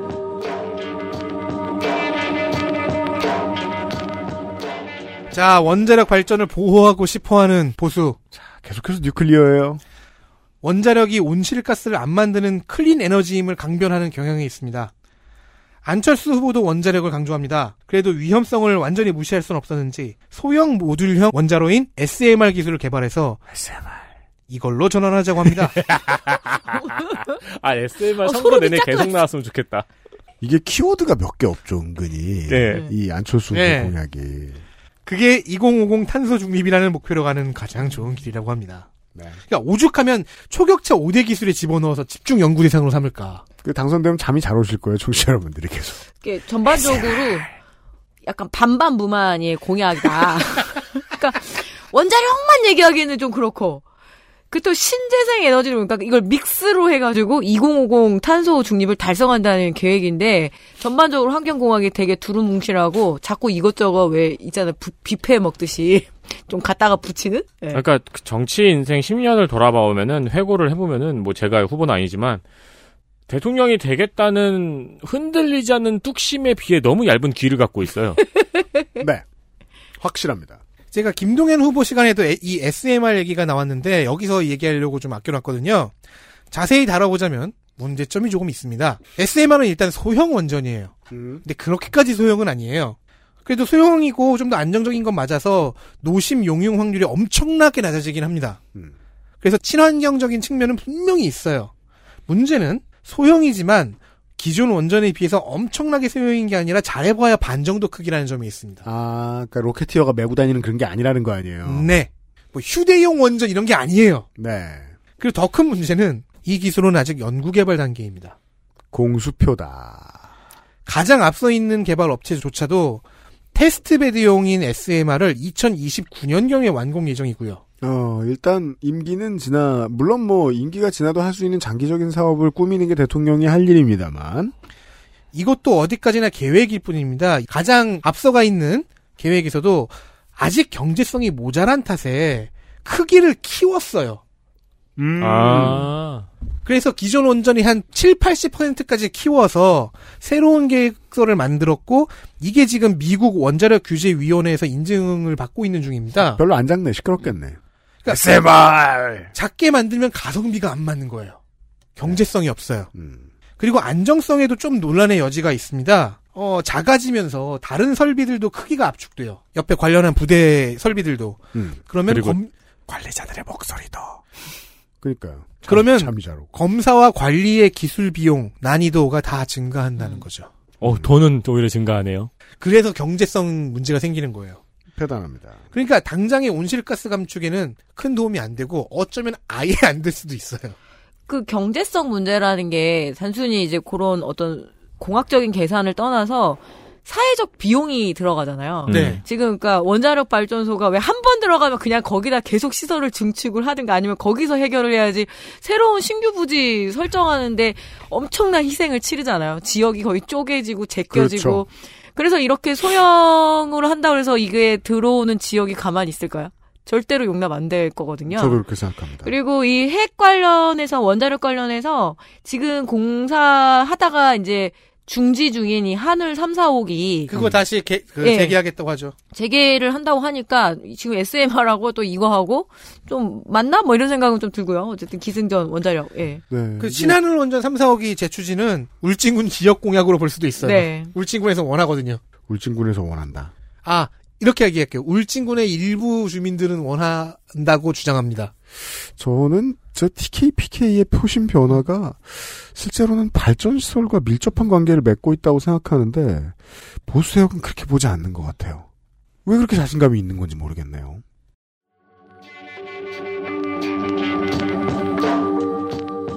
기후 위기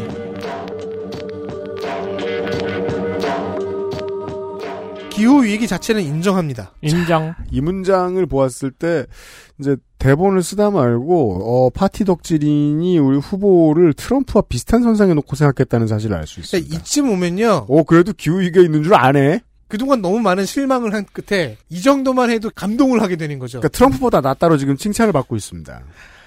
그러니까 제가 인정을 안 하거나 아예 개념을 이해하지 못하는 정치인들을 좀 보다가 평가 기준이 낮아졌다는 거 인정을 합니다. 자, 기후위기법을 제정하고 국가기후위원회를 만들어 기후 위기에 대응하겠다고 합니다. 네. 지금 있어요. 네. 그렇죠. 산업통상자원부를 산업에너지자원 에너지부로 개편합니다. 음. 왜 미네랄부로 하지? 산업자원에너지부. 에너지원을 전환하는 과정에서 산업이 도외시되면 안 되니까 융합 전략을 짜야 한다는 논리로 보이는데 여기서 엉거주춤하는 느낌이 좀 났어요. 어, 덕질이는 온거주춤, 저는, 예, 반반무만이에요. 네. 이 느낌은 2030년 NDC 재조정이라는 부분에서 확신이 음, 되었습니다. 그렇죠. NDC는요, 국가 온실가스 감축 목표입니다. 음. 파리 기후 협정을 맺을 당시에 유엔에 각국이 제출한 계획입니다. 그렇죠. 우리는 2018년을 기준으로 해서 40% 수준을 목표로 2030년까지 줄이겠다.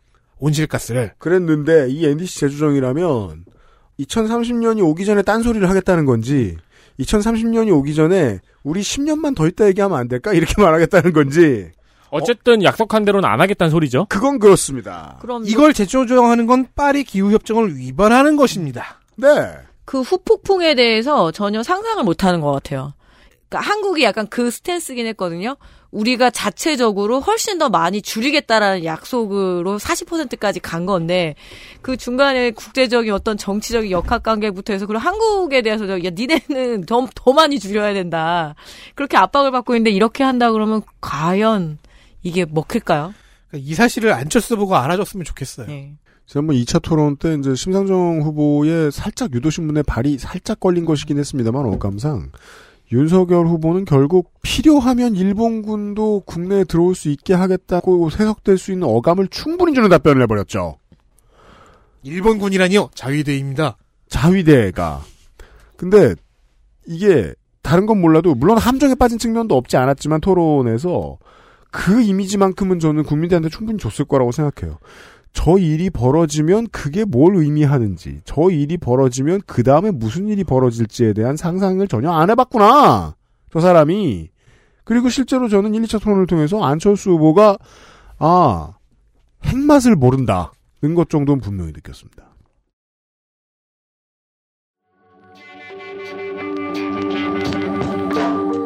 기호 4번 국민의당 안철수 정무공약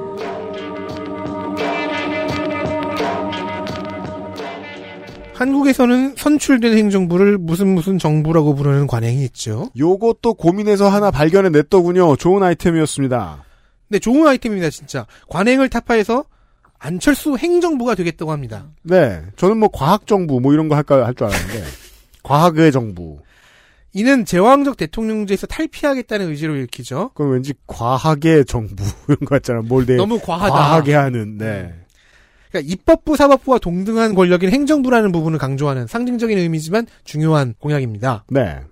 광화문 정부 종합청사에 대통령 집무실을 만들겠다는 공약은 문재인 공약을 가져왔는데 이건 이제 윤석열 후보도 안철수 후보도 가지고 있고 지난번에는 문재인 대통령이 내걸었던 공약인데 이거 내걸고 싶으면 현 대통령 혹은 청와대에 예전에 있던 사람들한테라도 좀 물어보는 게 어떨까 싶어요. 왜 이? 공약을 왜 못 지키게 되었느냐. 아마 NSC 같은 데서 반대했겠죠. 그렇죠. 음, 그때도 그 문제였죠. 보디가드들하고요. 경호, 경호, 문제 경호가 때문에. 경호 문제 안전 문제가 때문에. 네. 심각하죠. 그리고 그건 대통령의 안전뿐만 아니라 시민의 안전 문제까지는 음, 다 같이 얽혀. 있는 거기 그렇죠. 때문에 예. 책임 총리제와 책임 장관제가 여기도 있네요. 음. 김정현 후보 시간에 설명했지만 책임 총리제는 총리 임명의 일부 혹은 전부를 국회에 넘기는 것이고요. 책임 장관제는 장관이 자기 부처 업무에 대해 전권을 갖기 때문에 결과적으로는 대통령의 권한과 책임이 분산됩니다. 네. 따라서 대통령은 내치보다 외치와 대전략 제시에 집중하게 되는데 어, 부가된 효과로는 기재부가 더 세진다. 현재의 제왕적 대통령제 현실을 뭐 현재로서는 대부분이 이런 식의 대안으로 극복하려고 하고 있어요. 음. 내각제까지는 안 가되 내각제의 성격을 일부 수용하는 거죠. 아, 네. 자, 그렇게 대통령 권한을 분산시키면요. 대통령의 권력을 많이 나누잖아요. 국회와 내각과. 그럼 일도 줄어들고요. 따라서 대통령 비서실의 직원과 예산을 반으로 깎습니다. 필요 없잖아. 여기서 칩니다. 직원을 반으로 깎으면 예산을 반으로 깎을 수도 있긴 있는데. 그리고 대통령 임기가 절반이 지나면 중간 평가를 받겠다고 합니다. 네. 이 자신감. 저 이제 두 번째 선거를 대선을 치르다 보니까 이제 압니다. 분명히 어떤 후보는 선거 또 한다는 소리 합니다. 지난번에는 이재호 후보가 그 이듬해의 개헌 선거를 그렇죠. 통해서 일단 네. 김동연 후보 했었고요. 네. 두 명째 나왔습니다. 자, 여야가 합의하는 방식으로 해서 조사를 해서 음. 신뢰도 50%를 못 넘기면 사퇴하겠답니다. 네. 이 자신감. 그 우리 또 대센 또 해야 되는 거예요. 그렇죠. 갑자기 50이 되기 전에 나와서 나오셔야 돼. 내가 다음 대세는 못한다 그랬거든요. 그때는 50살이 넘는 거예요. 그래서 체력이 안 될 것 같다 그랬는데 오 음. 후임, 50살 전에. 후임 물색해서 48세쯤에 하실 수 있게 돼요. 후임 40대. 물색해서 교육시키세요. 40대. 아니 외치와 대전략 제시에 집중한다는데 지금 여태까지 우리가 계속 뒷담화한 게 외치를 너무 몰라가지고 방금 전에 음, 네. 본인을 디스퀄리파이 하게 됩니다. 그리고 본인이 얘기한 많은 공약은 못 하게 되지 않나요? 예. 기본적으로. 그렇죠. 아니 뭐 장관들한테 맡기겠죠. 은근히 이게 그 앞에 이제 진보 정당들을 너무 많이 봤기 때문 아 극우 정당들도 마찬가지고요. 전체적으로 지금까지 본 후보들 중에서는 대통령의 권한을 제일 조금 쓴다고 하는 후보입니다. 음, 네. 예, 일단 별 공약이 없기도 하거니와. 여튼 정치 개혁 보죠.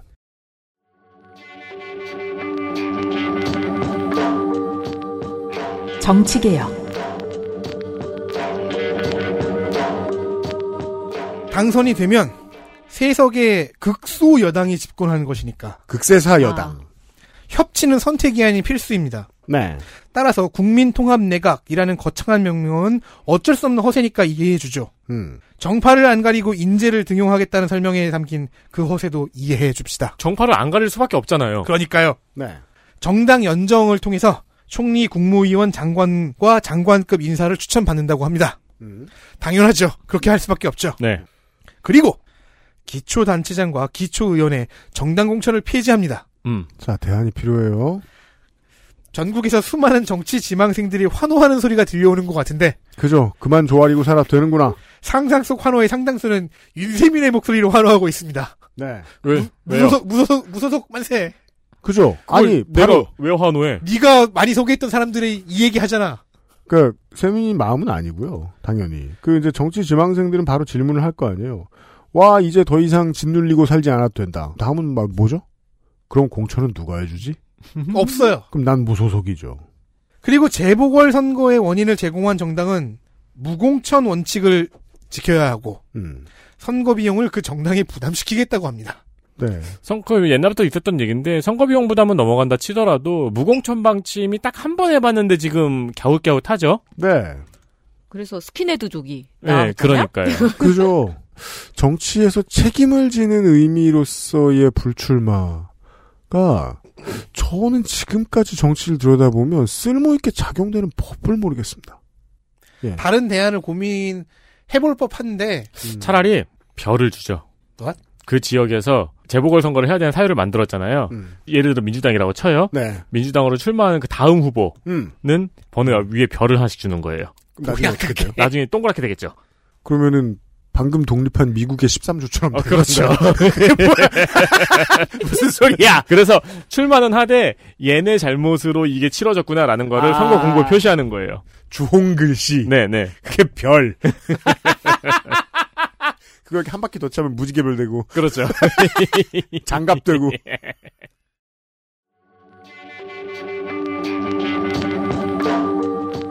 검찰개혁.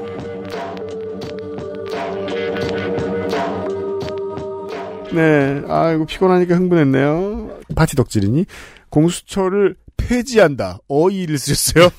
그러게요. 공수처를 패준다. 이런 것 같기도 하고요. 퍼러지 같기도 하고요. 네. 자, 공수처를 폐지한답니다. 그것도 즉각. 이상하죠. 윤석열 후보보다 더 합니다.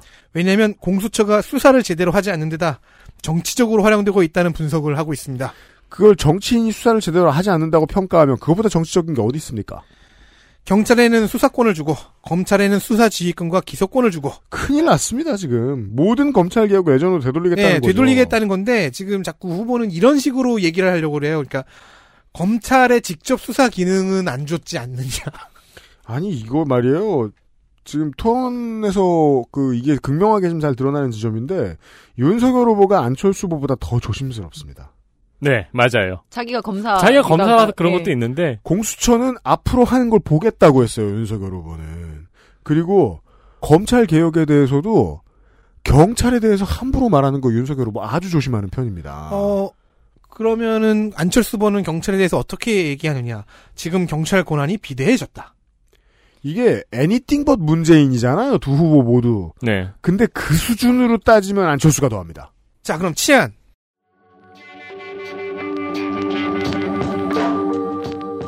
치안,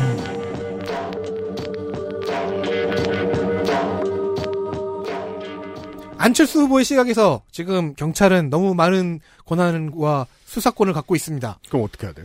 그래서 금융, 마약 범죄와 같이 폼나는 첨단 범죄는 법무부 산하의 특별수사본부를 만들어 맡기겠다고 합니다. 아, 그래서 이런 공약이 나온 거구나. 아니, 금융, 마약 등 전문 수사국을 설치하겠다는데 이미 있잖아요. 그렇죠. 네. 저희 마약 스튜디오에 XSFM 스튜디오 200m 앞에 있습니다. 마수대 있잖아요. 근데 근데 경찰이죠. 근데 그걸 경찰 거에서 뺐겠다는 소리죠. 아. 법무부 직속으로 돌리겠다. 금융과 마약은. 그럼 나머지는 자범, 자범이라 그러잖아요. 그럼. 그러게요. 즉 화려한 사건은 법무부 직속으로 돌려서 경찰이 가져갈 영광을 줄이고 검찰 견제를 받아라라고 하는 조금 이상한 해법입니다. 음. 아 그리고 자치경찰제 선보입니다. 인사권을 지방 정부에 줍니다. 이건 될 겁니다, 결국. 네. 하고 있죠. 네. 뭐 이게 지방자치 강화에 효과를 준다면 지역 공약이고요. 네. 경찰 비대화라는 것에 대한 해법이라면 치안 쪽에 들어가는 공약입니다. 알겠습니다. 그러니까 민주당이 정부의 역할을 키우고 많은 것을 바꾼 동안 국민의힘은 저쪽으로 갔잖아요. 음. 그래가지고 국민의힘은 쩔로 가 있어요. 민주당은 여기서 정부 역할을 키웠어요. 네. 그러는 사이에 국민의당은 개혁이라고 외치면서 자세히 읽어보면 옛날로 돌아가는 그림이 더 커요. 상당히 그렇습니다. 네, 근데 옛날로 다시 돌아간다는 거를 트렌드에 맞춰서 설명하고 있어요. 그러느라 이런 friction이 생깁니다. 이게 무슨 소리지? 하고 열심히 공약집을 읽어보신 분들이 당황하신다면 지금 에디터가 짚어드린 그 지점 때문입니다. 음. 서로 타이밍이 안 맞습니다. 네, 옛날로 돌아간다는 말을 요즘 유행에 맞는 설명으로 하고 있는 거예요. 네. 정신, 방향성 이런 것들이 다 friction이 나고 있습니다. 그 좀 새로운 게 있다면은 공공부문에 블록체인 시스템을 도입을 한대요. 그건 뭐 다 한대요, 어떻게? 네, 그렇게 해가지고 예산에 꼬리표를 달게 하겠다고 하더라고요. 음. 그러니까 개표 방송 보고 있다가 안철수 후보가 될 것 같으면은 당장 들어가서 코인 사셔야 됩니다. 하는 수 없습니다. 네. 피할 때까지 피하셨더라도. 우리 아들에게 5만 저는- 원나 벌어줬는데. 저는 초등학교 때 제가 돈에 구석에다가 조그맣게 제 이름 써가지고 언제 돌아오나 실험해봤거든요. 그거 많이 하잖아요. 네, 9개월 걸렸어요. 어, 돌아와요? 네네. 집회에는 그런 거 많이 하는데. 네. 선거 같은 경우에는 결선 투표제 도입, 연동형 비례대표제 도입, 국회의원 동일 권역 3선 금지, 기초자치단체장, 기초의원 정당 공천 폐지 얘기했고요. 네. 그리고 블록체인을 활용한 전자투표. 그런 게 있답니다. 네. 되면 좋죠, 뭐. 어, 그리고 촉법소년 연령을 12세 미만으로 하향 조정한대요. 아, 이런- 맞아요. 이런 거 보면 진짜 트렌드 보고 찾아낸 음. 법그 같잖아요. 우파 트렌드죠. 근데 이게 이제 농축산인이 얘기했던 반반처럼 이런 거 하나 낸 다음에 그 뒤에 이렇게 희석제를 꼭 하나씩 놔요. 음. 그래서 교화 전문가를 중심으로 한 회복적 사법위원회를 설치한다고. 회복적 사법위원회. 네네. 이렇게 해가지고 그러니까 이쪽에는 업무- 이게 큰걸 놓은 다음에 여기다가 이렇게 약간 살짝 순두부 같은 걸 놔요. 엄벌주의와 교화 기능을 같이 이야기는 하는 거죠. 네. 음. 근데 촉법 소년 자체의 그 연령대 하향에 대한 이야기들은 굉장히 많이 나오고, 근데 이게 한 번 더 낮춰진 거거든요. 지금 현재 나이가. 맞아요. 네. 네, 한번 낮춰진 거고, 제가 몇 번 말씀을 드렸는데, 전체 범죄에 소년 범죄는 0.1%거든요. 그러니까 이게 네, 근데 언론에서 떠들기 그건 뭐 너무 재밌죠. 간단하죠. 14세로 낮춰놨더니 언론은 13세 중에 누가 나쁜 짓을 하나 이것만 입 벌리고 기다리고 있습니다. 네. 그럼 영원히 이제 이 법은 사라져 버리자고 얘기하는 후보가 나오죠. 나올 겁니다. 어린애고 뭐고 이제 잘못하면 다 잡아간다 이런 그죠? 네. 근데 그럼 그 다음번엔 언론이 어떻게 할까요? 교화 대상이 된 애들이 또 잘못한다. 그렇죠. 를 최대한 취재할 거예요. 네. 그럼 영원히 그러면- 가두자고. 농축산인이 이야기한 대로 그 다음번에는 교화하지 말자로 갈 거예요. 네. 예. 그렇게 언론인들이 사회를 점점 무식하게 만듭니다. 그렇게 하고 나중에는 뭐 무기징역된 사람들 뭐, 뭐 언제까지 매겨 살리냐까지 해가지고 음. 결국엔 다 죽이자. 그래서 죽였어. 그럼 이제 또 다른 뭐 범죄를 찾아보겠죠. 네. 얘도 죽이자. 나중에 저, 저 영국의 언론인들이 어떻게 홍역을 다시 퍼뜨렸는지에 대해서 한번 얘기해 드릴게요. 재밌어요. XSFM입니다.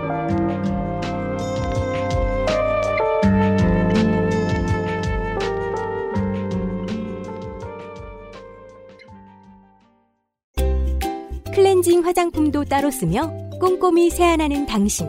혹시 그거 아세요? 두피 모공의 크기는 피부의 2.5배, 피지 분비량은 2배? 두피야말로 꼼꼼한 클렌징이 필요하다는 거. Big Green 두피를 씻자. 빅그린 카렌듈라 샴푸. 18.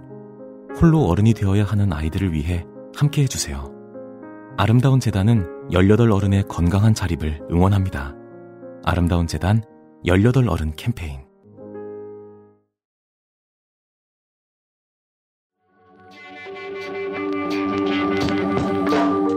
기호 4번 국민의당 안철수 지역 공약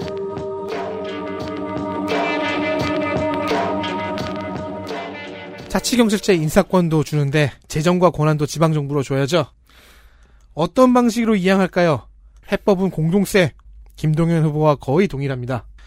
다시 설명하자면 기존은 국세, 부가세, 소득세, 법인세의 일부를 중앙정부와 지방정부가 공유합니다. 그래서 국세 일부가 처음부터 지방정부 몫으로 돌아가요. 그래서 교부금 형태로 내려주는 절차를 거칠 필요도 없고 지방정부 마음대로 기획하고 편성해서 집행할 수가 있습니다. 네. 자, 그러면 돈을 줬어요. 음. 지역에서 자체적으로 인재도 육성해야죠. 지역 대학과 지방 정부가 연계할 수 있는 프로세스가 필요합니다. 안철수 후보는 미국의 커뮤니티 칼리지 제도를 원하고 있습니다. 뭡니까? 지역 대학 일부를 커뮤니티 칼리지와 유사한 그러니까 평생 교육 기관으로 전환해서 주민들이 쉽게 입학해 필요한 전공을 공부하는 방식을 상상하고 있습니다. 네. 저는 미드 Community를 아주 재밌게 본 적이 있죠. 몇십 년째 커뮤니티 칼리지에 재학하면서 절대 졸업하지 않고 온갖 깽판을 놓고 다니는 노인 캐릭터가 하나 나와요. 코미디 장르라서 과장된 건 있는데 그런 식으로 지역의 여러 세대가 섞여서 북적이는 지역 대학 스타일의 다양성 salad bowl이 생길 수도 있겠습니다. 좋게 해석한 겁니다. 그니까요. 그래서 제가 좀 어색해하고 있어요. 실제로는 괜찮을 것 같은데요? 아니요, 근데 실제로는 이거 지금 지금 제가 말한 거는 희망편이고 절망편은 지역 유지들이 가서 선거에 나갈 용도로 학위 하나 따는 용, 식으로 활용될 수 있겠죠. 음. 지금 수많은 그 대학원에서 이거 경영 행석, 행박, 예, 경석, 그리고 이제 경박. 경영 그런 부분들이 분명히 있고 그리고 평생 교육 기관들이 지금 없는 게 아니거든요. 네. 어 그리고 내실화를 얘기했으면 괜찮았을 것 같아요. 근데 여전히 학위 중심이라는 부분에 대해서 저는 좀 그렇네요. 어쨌든 그리고 무언가를 이전을 하긴 해야 합니다. 네. 공공기관의 이전은 부정적으로 보고 있습니다. 일단 다 해놓기도 했고요, 했고요 그동안의 민주정부가. 이렇게 얘기하네요. 공공기관이 기계적으로 이전하는 것보다는 그럼 그 전에 뭐, 뭐 다, 지금까지는 기계적으로 했나봐요. 생태적으로 이전하겠다, 앞으로는. 그것보다는 기업의 이전을 지원하는 게 낫다는 기술적으로. 이전하겠다. 그러니까 지금 공공기관보다 기업이라는 데에서 또 우파적인 면모가 드러나죠. 독특한 게 기업의 이전을 국가가 어떻게 만들어낼까요? 부탁합니다. 아, 사장님. 이전 시에 이전 부지가 저기가. 어, 저 괜찮아. 저기가 부지가. 부지에 대해서 금융 지원해 준다거나 법인세 인하해 준다거나 실패라고 단정 지으면 재산세 참 보유세 깎아 준다거나 슬프고 안타깝습니다만 새만금이 해본 일입니다. 네. 그런데요. 저도 그런 식을 생- 상상했거든요. 음, 김동연 후보도 그런 얘기를 했었고 음. 그런데 안철수 후보는 자 공동세를 도입을 했으니까 지방 정부한테 돈이 있잖냐. 지방 정부가 기업 이전을 유치할 수 있는 유인 정책을 만들 수 있다라고 얘기를 해요. 아, 지방 정부 알아서 해라. 네. 아, 부탁합니다. 지사님. 그러니까 여기서 돈 드렸잖아, 지사님. 아, 당은 달라도. 줄이면 돈 주고 응원해 준다. 음. 아, 네, 뭐. 그런 전술도 있죠. 네. 뭐, 정치에서 오랫동안 써왔던 일이죠. 네. 문화공약과의 교집합 부분도 있는데 영화관이 없는 기초자치단체마다 작은 영화관이나 미디어 센터 확충을 하겠다고 합니다. 본인이 욕하는 공공복지를 남발하는 경우죠. 공공의료기관, 뭐 공공산후조리원, 공공보육시설 확충하는 것과 같은 의도인데 문화는 좀 성격이 다르지 않나 싶어요. 그 영화관 혹은 미디어 센터가 지역의 수요에 맞는지 나아가 지역 수요에 맞는 문화시설은 뭐가 있는지를 따져보는 게 더 우선이지 않나 싶습니다. 네.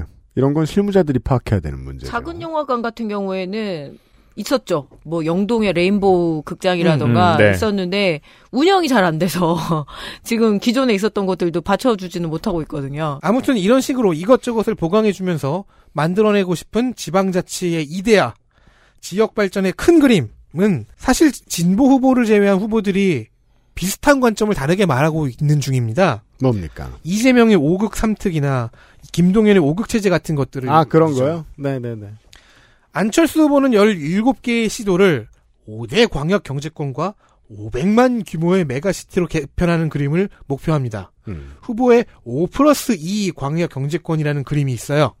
수도권, 충청권, 대구, 경북권, 호남권, 동남권의 5극에 강원과 제주는 특별 경제권으로 따라 떼어서 보는 시각입니다. 네. 제가 지금 이 순간에 파티 덕질인더러 이런 이야기는 원고에 넣지 말라고 얘기해봤자 다음번에 다시 잘하자면 5년의 세월이 필요하기 때문에 그는 기억하지 못할 것입니다. 제가 강조하고 싶은 것은 크게 다르지 않다는 것. 그건 확실합니다. 크게 다르지 않으므로 앞으로는 얘기 안 할 것 같습니다.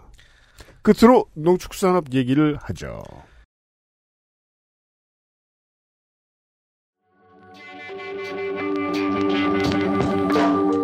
기호 4번 국민의당 안철수 농축수산업 공약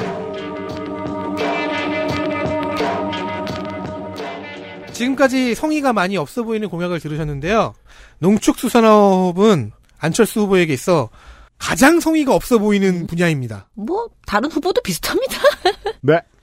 당위성은 헌법에서 찾는데 국가의 농업 보호 및 육성 의무를 이행하겠다고 합니다. 나쁘게 읽는다면 딱 그만큼만 하겠다고 볼 수 있습니다. 음. 공익경 직불제를 세분화해서 농가에게 여러 가지 선택지를 주겠대요. 세분화된 선택지는 세 가지입니다. 1유형, 식량 자급과 청년 농업인 육성을 목적으로 하는 직불제. 그러니까 뭘 어떻게 주겠다는 건지는 이- 예측할 수 없습니다. 2유형은 생태와 경관을 위한 직불제. 무슨 소리야?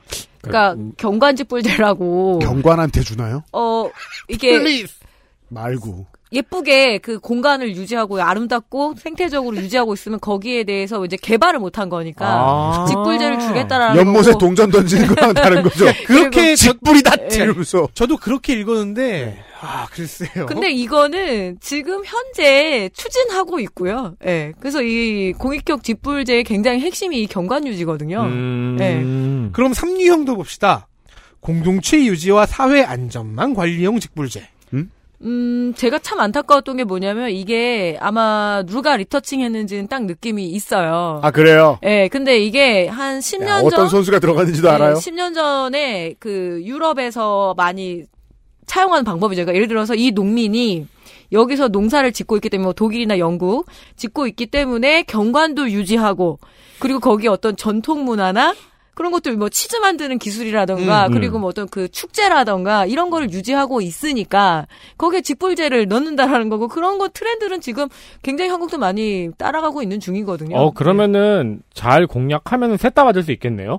그건 잘 모르겠어요. 선택제라면은 자기 아, 유형을 선- 결정을 선택제라서? 해야 되니까. 예, 예, 예. 음. 그래서 공익격 직불제 세분화 문제는 이게 업적처럼 조건을 클리어하는 게 아니라 예. 일단 선택제라고 음. 했기 때문에 자 농가 소득에서 이런 직불금의 비중이 최소 10%는 될 수 있게 현재 2조 4천억 가량의 예산을 단기적으로 5조까지 올리겠다고 합니다.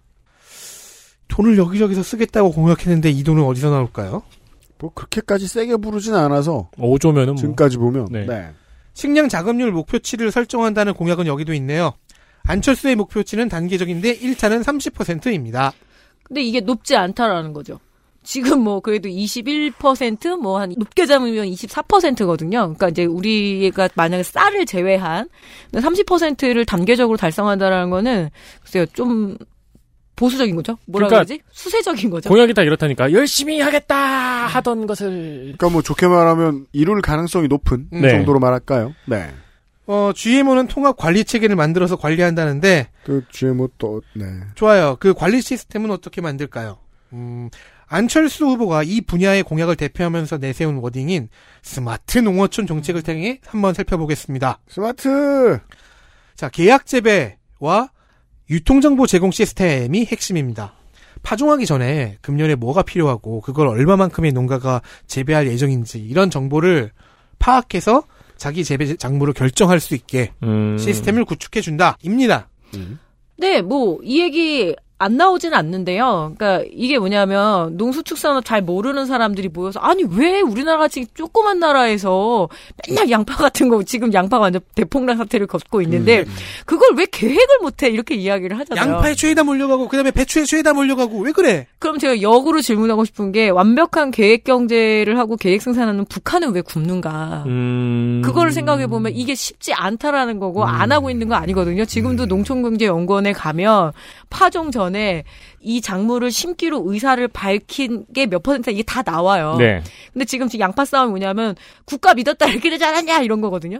그래서 지금 현재 정부뿐만 아니라서 품목별로 이 뭐라 그러죠 자조금 관리 시스템을 해서 전체적으로 생산량을 좀 조절해 보려고 하는 건데 공부 되게 안 한 거죠. 예. 그리고 농민들이 정부 정책에 갖고 있는 신뢰도에 대해서도 생각을 해야 되거든요. 네. 그런데 그런 고려점들을 다 뛰어넘고 만든다고 칩시다.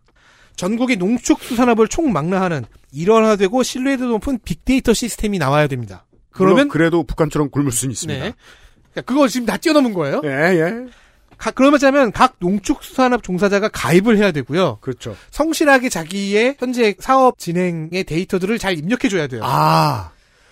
공동인증서 로그인 두 번 실패해도 벽에 머리를 찢지 않을 만큼 이 뭐- 은 되는 성정이어야 돼요. 이 얘기를 이 캠프에선 들어본 거예요. 그러니까 저 같은 사람이 너무 통계가 부실하다. 그러니까 뭐 농지가 진짜 지금 음. 농지 어떤 소유나 그리고 우리나라가 지금 가축이 진짜 지금 현재 몇 마리가 길러지고 있는지 이게 안 나와요. 그래서 이제 그 부분에서 강화하자라는 얘기였는데 이 얘기는 아니었거든요. 지금 뭐냐면 그 뭐가 와전됐다는 말씀이세요, 지금? 그러니까 통계를 만들자라고 했, 는데 어 그럼 통계를 만들면은 빅데이터 시스템이 구축이 가능하고 그러면은 아, 그냥 아무 노랫말이나 붙인 걸 빅데이터. 경제가 가능하겠네. 스마트. 지금도 빅데이터 시스템을 농촌경제연구원이 도입하려고 하고 있고요. 그래서 통계가 지금 통계청 통계를 가지고 보통 정부는 발표를 해요. 근데 작년에 이 농업 통계 사태가 좀 벌어져 가지고 내 농촌경제연구원이 훨씬 더 정확하게 뽑았어요. 그게 뭐냐면 전수조사가 아니라 이 통신원 시스템이거든요.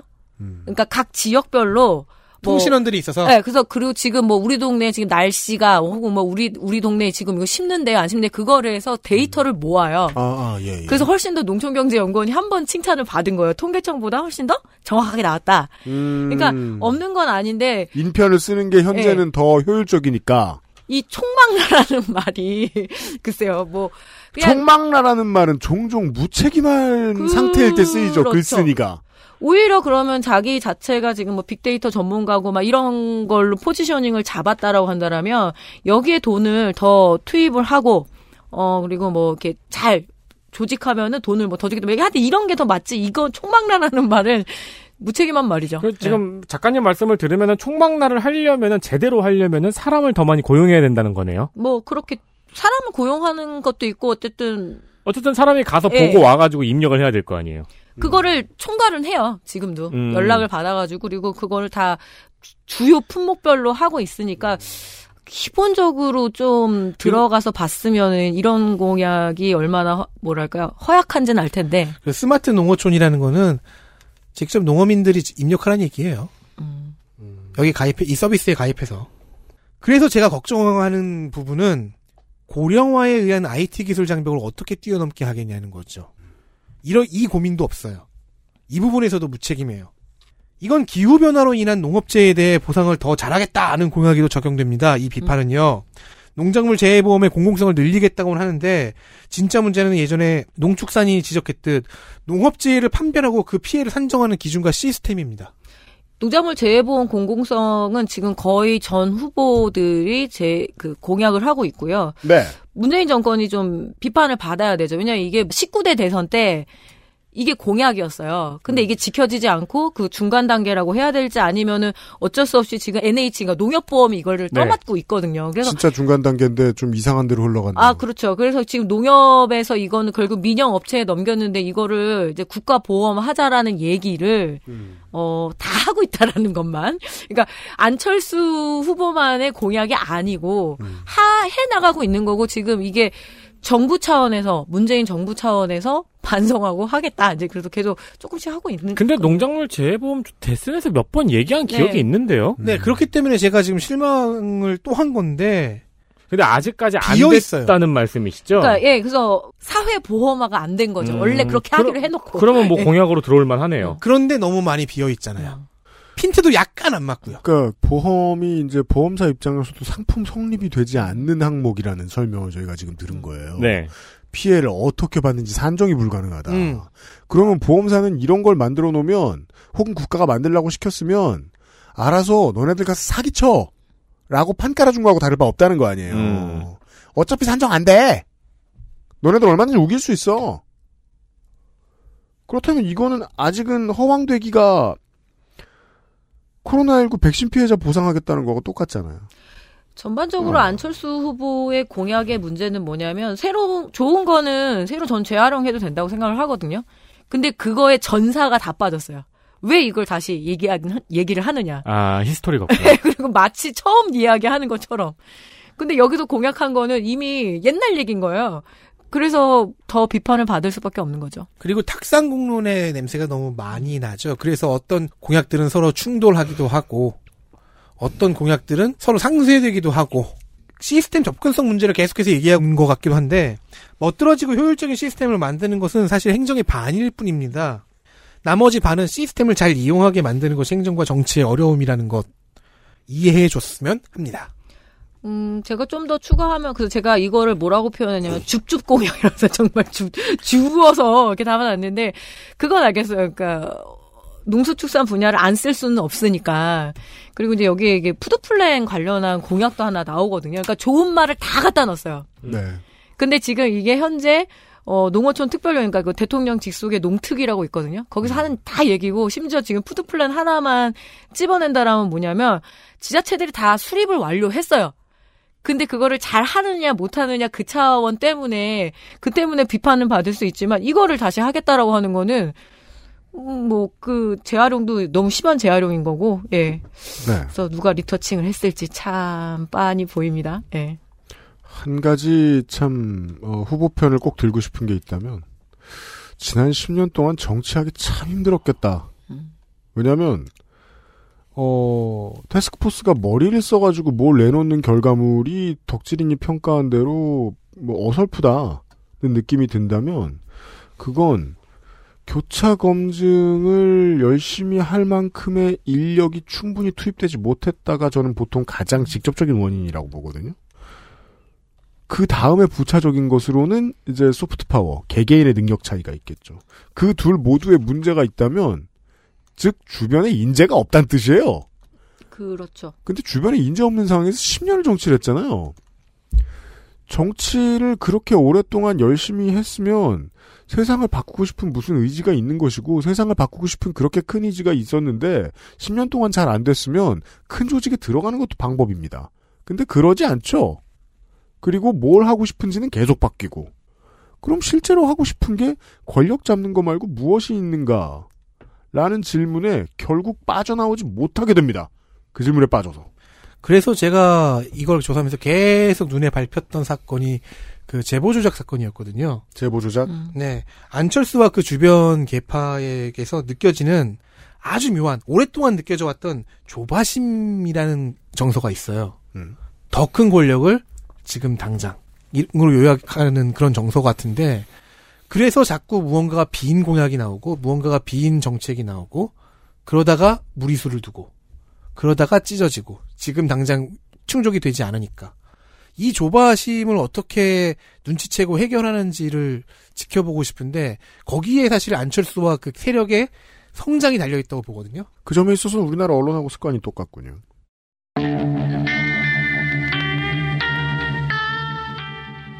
좋은 휴일 되셨기를 바랍니다. 잠시 후가 아니고 이미 업데이트 되어 있을 요파 씨를 다운받으러 가주시고요. 저희들은 내일 이 시간에 기호 3번 만나겠습니다. 이번 주 사전투표 시작되는 날까지 대선 방송 합니다. 4명의 노동자 물러갑니다. 내일 이 시간에 어김없이 돌아오죠. 안녕히 계세요. 안녕히 계세요. 고맙습니다.